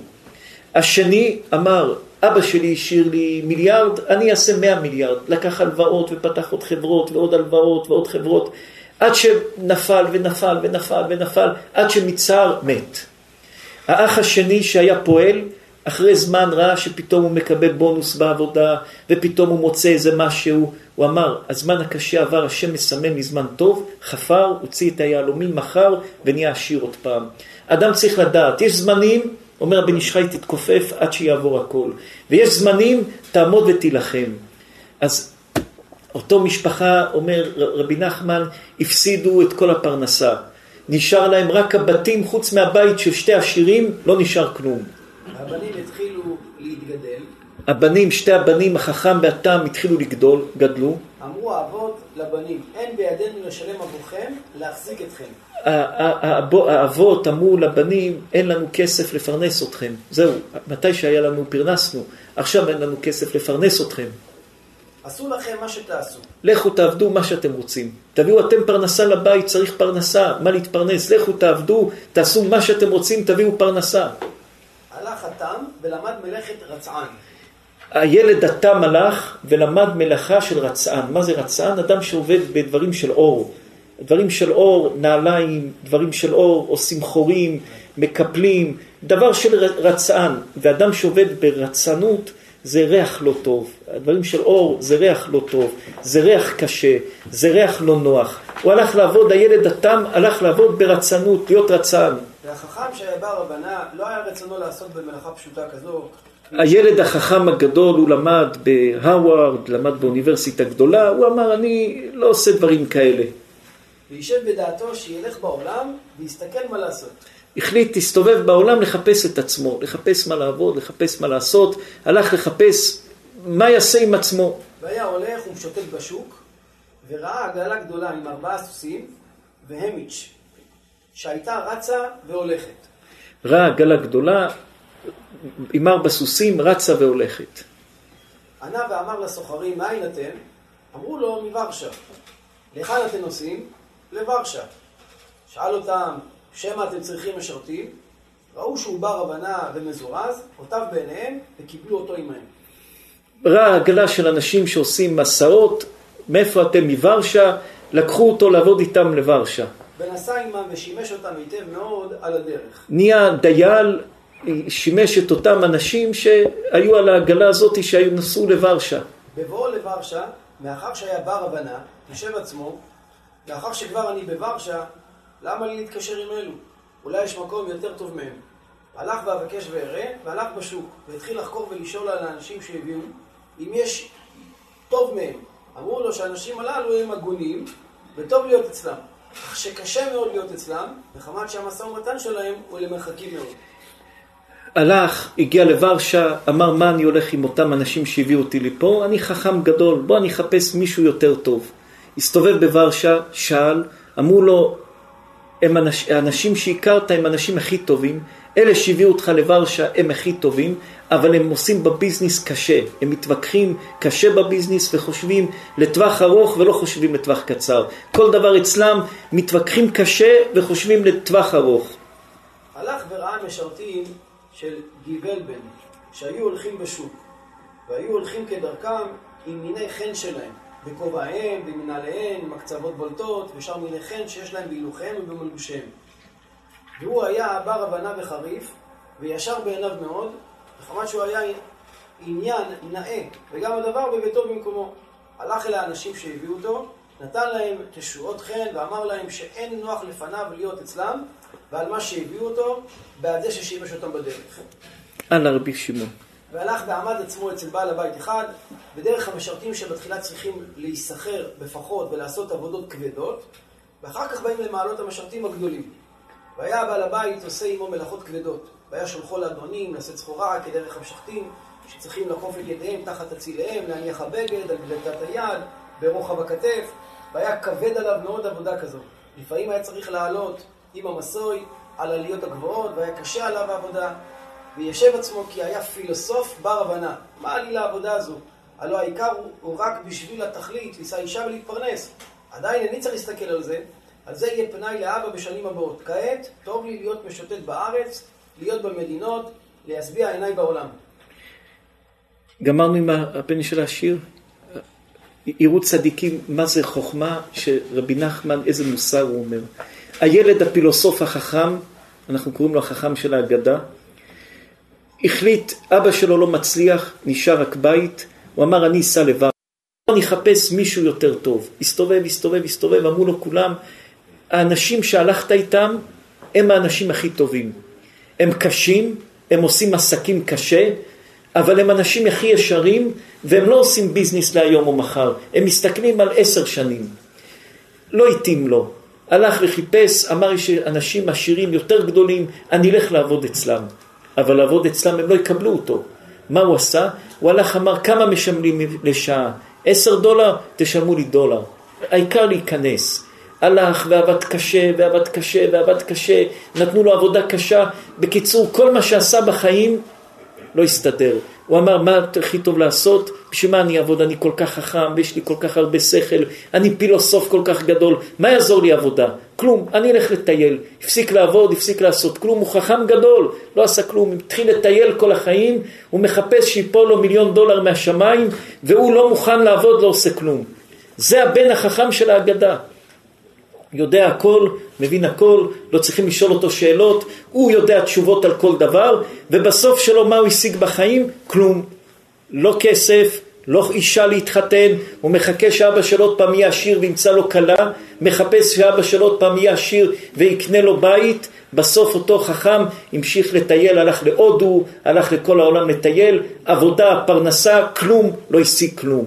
אבל אותו ילד תמים, אתה מנה, למד מלאכת רצנות. ילד התמים שאבא שלו היה עשיר, הלך ללמוד מלאכת רצנות, לעשות חור, לסדר את הנעליים, להיות אה, אה, סנדלר, שהנעל תהיה מסודרת, שהנעל תהיה טובה, הרצועות שיהיו טובים, דברים של רצנות שזה יהיה טוב. מחמת שהיה תם, למד הרבה עד שקיבל, ולא היה בקיא באומנות בשלמות. הוא היה תם עד שהוא למד את העבודה, אבל הוא היה תם, הוא לא ידע לעשות את העבודה מאה אחוז. הוא ידע לעשות את העבודה לא מאה אחוז. תמיד אנחנו מספרים סיפור על הסבא שלנו בבא מאיר. שאותו רב שהיה, הוא סיפר לנו את זה.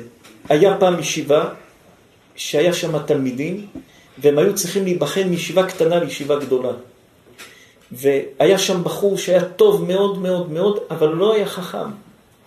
הוא היה כל היום מתמיד, מתפלל, ירא שמיים, אבל הוא לא היה תלמיד חכם, היה קשה לו בהבנה. אז כל הישיבה לפני מבחן לישיבה גדולה, הלכו לבבא מאיר לקבל ברכה. הגיע אותו בחור לבבא מאיר, ואמר לבבא מאיר, הרב, אני משתדל, לומד שלוש סדרים, משתדל בכל הכוח, אבל אני לא, לא תלמיד חכם. אני לא מבין טוב תוספות, לא מבין טוב ראשונים, לא מבין טוב אחרונים, קשה לי. אמר לו בבא מאיר, בבקשה, אתה תלמד רק את הדף גמרא הזה, הוא אפילו סיפר לנו, זה היה במסכת מכות, אנחנו לא זוכרים איזה דף הוא אמר לו, את הדף הזה במסכת מכות, תלמד אותו טוב מאוד, רק גמרא רש"י, לא יותר, גמרא רש"י, זהו. הוא הלך להיבחן בישיבה חשובה, הכי חשובה, ישיבה אשכנזית הכי חשובה. הראש ישיבה אותו יום בחן עשרות תלמידים, וכל התלמידים שבאו ראשונים, אחרונים, תוספות, הרשב"א, המרשה, פלפלו, פלפלו. הראש ישיבה הזה אמר, כולם יודעים הרבה הרבה, אבל מי שיודע גמרא, האדם הבא שבא, אני בוחן אותו, גמרא רש"י. נכנס, שאל אותו גמרא רש"י, ובדף הוא יודע הכל, הוא למד עמוד אחד גמרא רש"י. קיבלו אותו לישיבה ראשון. באמצע חודש אלול, הראש ישיבה רואה שהוא לא, לא, לא, ברמה של הישיבה. הוא קרא ואמר לו, אתה לא ברמה? הבחור התחיל לבכות. ואמר לו, הלכתי לרבי מאיר אבוחצירא. רבי מאיר בירך אותי ואמר לי כך וכך. קרב לראש ישיבה, הראש ישיבה אמר לו, טוב. אותו אדם גדל והוא נפטר לפני כמה זמן, הוא היה אחד מראשי ישיבות הגדולים שהיה בארץ ישראל. אז לפעמים שאתה תם ואתה לא יודע לעשות את העבודה מאה אחוז, אבל אתה מאמין במה שאתה עושה. אותו בן אדם, אבא שלו היה עשיר, הפסיד את הכסף, נהיה עני. הוא הלך איש תם, למד להיות רצען, לעשות דברים מאור. הוא לא היה יודע לעשות טוב את העבודה, אבל הוא עשה אותה איך שהוא עשה מכל הלב, בשלמות, בתמימות, הוא עשה אותה בדיוק איך שהוא יודע, בכל הכוח שלו. ונשא אישה. התחתן. והיה מתפרנס מן המלאכה. היה מתפרנס מהמלאכה, והבן של העשיר, החכמולוג הגדול, עוד מסתובב בעולם, מחפש עבודה ומחפש את עצמו. מחמת שהיה תם ולא היה בקיא במלאכה כל כך, על כן היה פרנסתו בדוחק גדול ובצמצום. היה חי בדוחק, בצמצום, אבל מביא כסף לבית. עובד קצת, העבודה שלו לא מאה על מאה, עובד בינוני, תם, אבל מביא פרנסה לבית. ולא היה לו פנאי אפילו לאכול, כי היה צריך תמיד לעסוק במלאכה, מחמת שלא היה יכול לעמוד בשביל... לא היה לו זמן גם לאכול, הוא היה כל היום עובד בשביל להביא לבית שלו פרנסה, להביא, לתת לאשתו אוכל לאכול. בפגישת המלאכה, בשעה שהיה נוקב במרצע, והיה מכניס ומוציא את החוט האף של התפירה כדרך הרצנים, אז היה נושך חתיכת לחם ואוכל. מתי שהוא היה מכניס את החוט בפנים, אז הוא היה מכניס אוכל לפה. מתי שהוא יעשה חור במרצע, זה הזמן היחיד בין החוט למרצע, היה מכניס חתיכת לחם לפה לאכול. לא היה לו רגע זמן, הכל היה עבודה להביא פרנסה לאשתו ולילדים. ומנהגו היה שהיה תמיד בשמחה גדולה מאוד. כל הזמן, מה שלא היה, שמחה, שמח שמחה גדולה, לא משנה מה יש, מה אין, כמה יש, כמה אין. אדם צריך לדעת שהשמחה זה הדבר היסוד הגדול בחיים, כל הזמן הוא היה בשמחה. והיה רק מלא שמחה תמיד. והיה לו כל המאכלים וכל המשקות וכל המלבושים. והיה אומר לאשתו, אשתי, תן לי לאכול. והייתה נותנת לו חתיכת לחם ואכל. אחר כך היה אומר, תני לי את הרוטב עם הקטנית, והייתה חותכת לו עוד חתיכת לחם ואכל. יראו צדיקים עד כמה השמחה שלו הגיעה. לא היה לו כלום, רק לחם. הוא היה אומר לאשתו, אשתי, אני רוצה בשר. היא הייתה נותנת לו לחם, הוא היה אוכל את הלחם בשמחה כמו שזה בשר.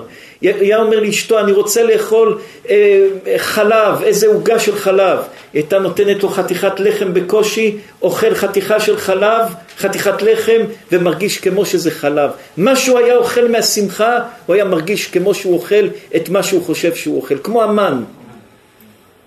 יראו מה הכוח של השמחה.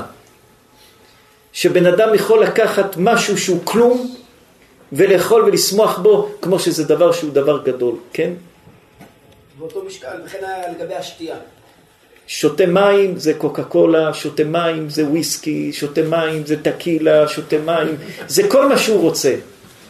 כל מה שהוא רוצה זה נמצא, בלחם, במים, בלחם יש בו טעם של בשר, טעם של... הכל. זה תלוי במה שאדם לובש. יש אנשים שלובשים את הבגדים הכי יקרים בעולם. אבל בנפש שלהם אחרי רגע אחד זה כלום, אין להם כלום, הם עצובים, הם מיד חושבים מה לקנות משהו אחר.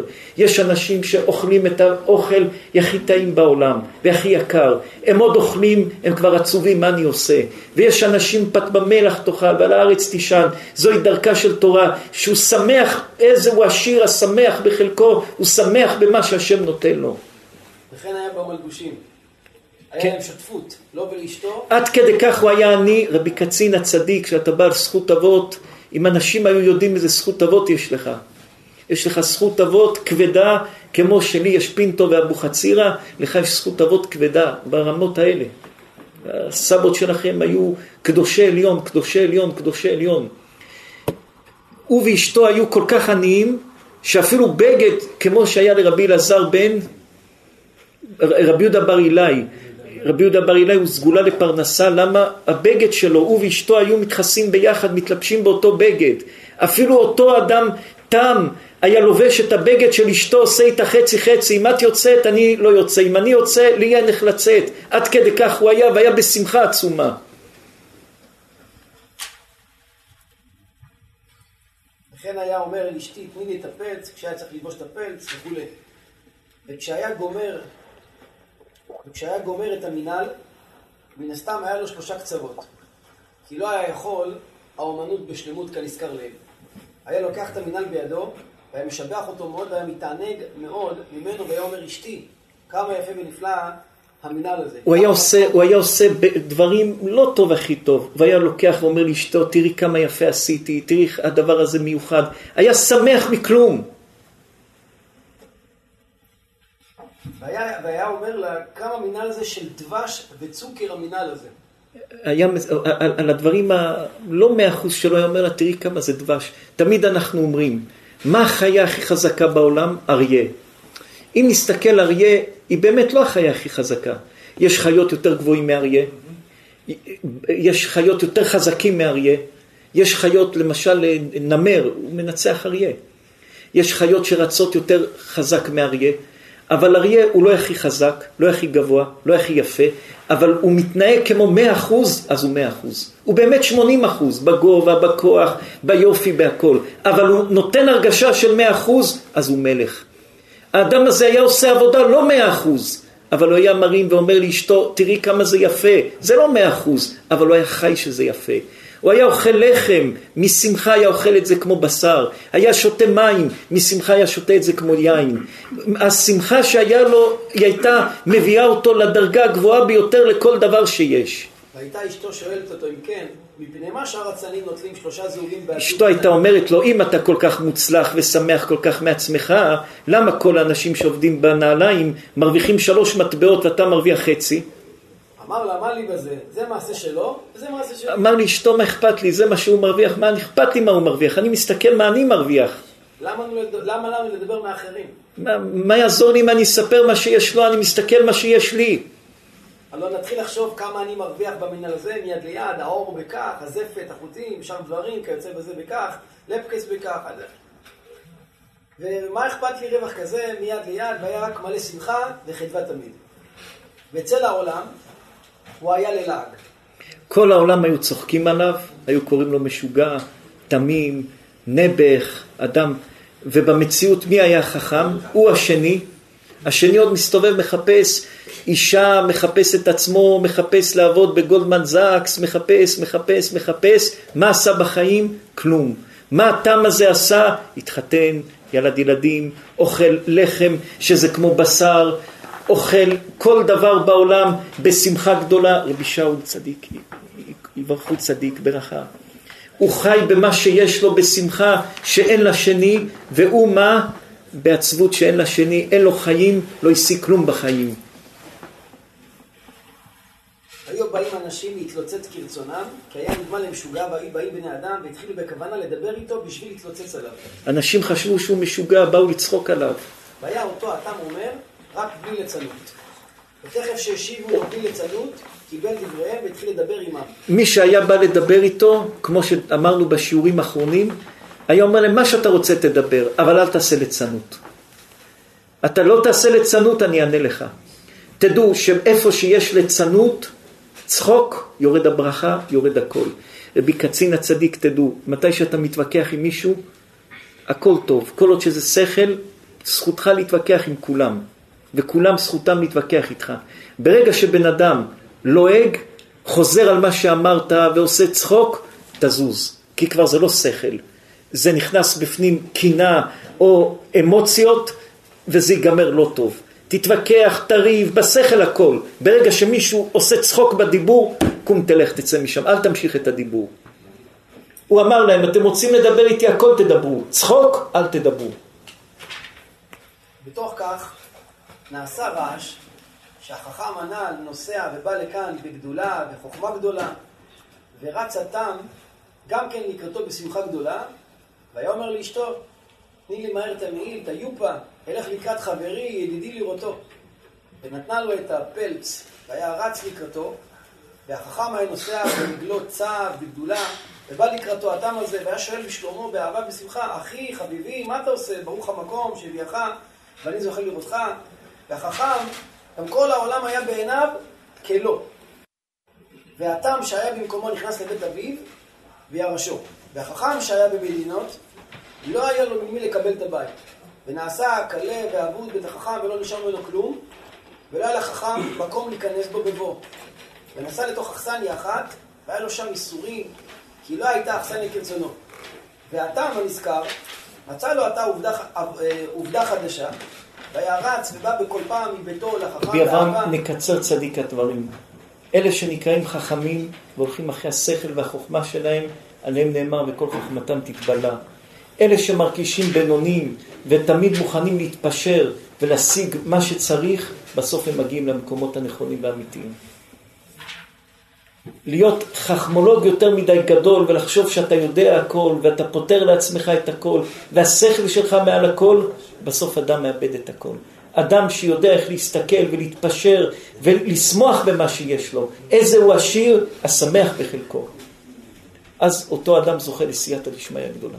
בבקשה צדיקים, חוץ מכל מה שלומדים את הזוהר, עשר או חמש עשרה אלף איש כל יום, אנחנו רוצים, יש את הרמח"ל, שהרמח"ל אומר שצריך שיהיה 24 שעות קבוצה שלומדת זוהר 24 שעות. לומדים את זה ברוך השם, אנחנו רוצים עוד כמה שיקחו על עצמם, לסגור את זה. רבי נחמן, כמה אנשים עכשיו יש בקבוצה הזאת? תחזקו את זה. בבקשה, שמי ששומע ומי שנמצא בישיבה, לחזק את הקבוצה. הרמח"ל אומר, הרמח"ל עשה תקנה, ש-24 שעות ביממה יהיה זוהר לא ייעצר דקה אחת. אז בבקשה, תחזקו את הקבוצה, שיהיה 24 שעות זוהר. אם יש 24 שעות זוהר, רבי שמעון בר יוחאי עומד, מגן, ויש סייעתא דשמיא ויש הצלחה גדולה. בעזרת השם, מחר אנחנו, יש שיעור במיאמי, יום רביעי בשעה שתיים, שיעור פה בישיבה. תודה רבה, בשורות טובות, ישועה והצלחה.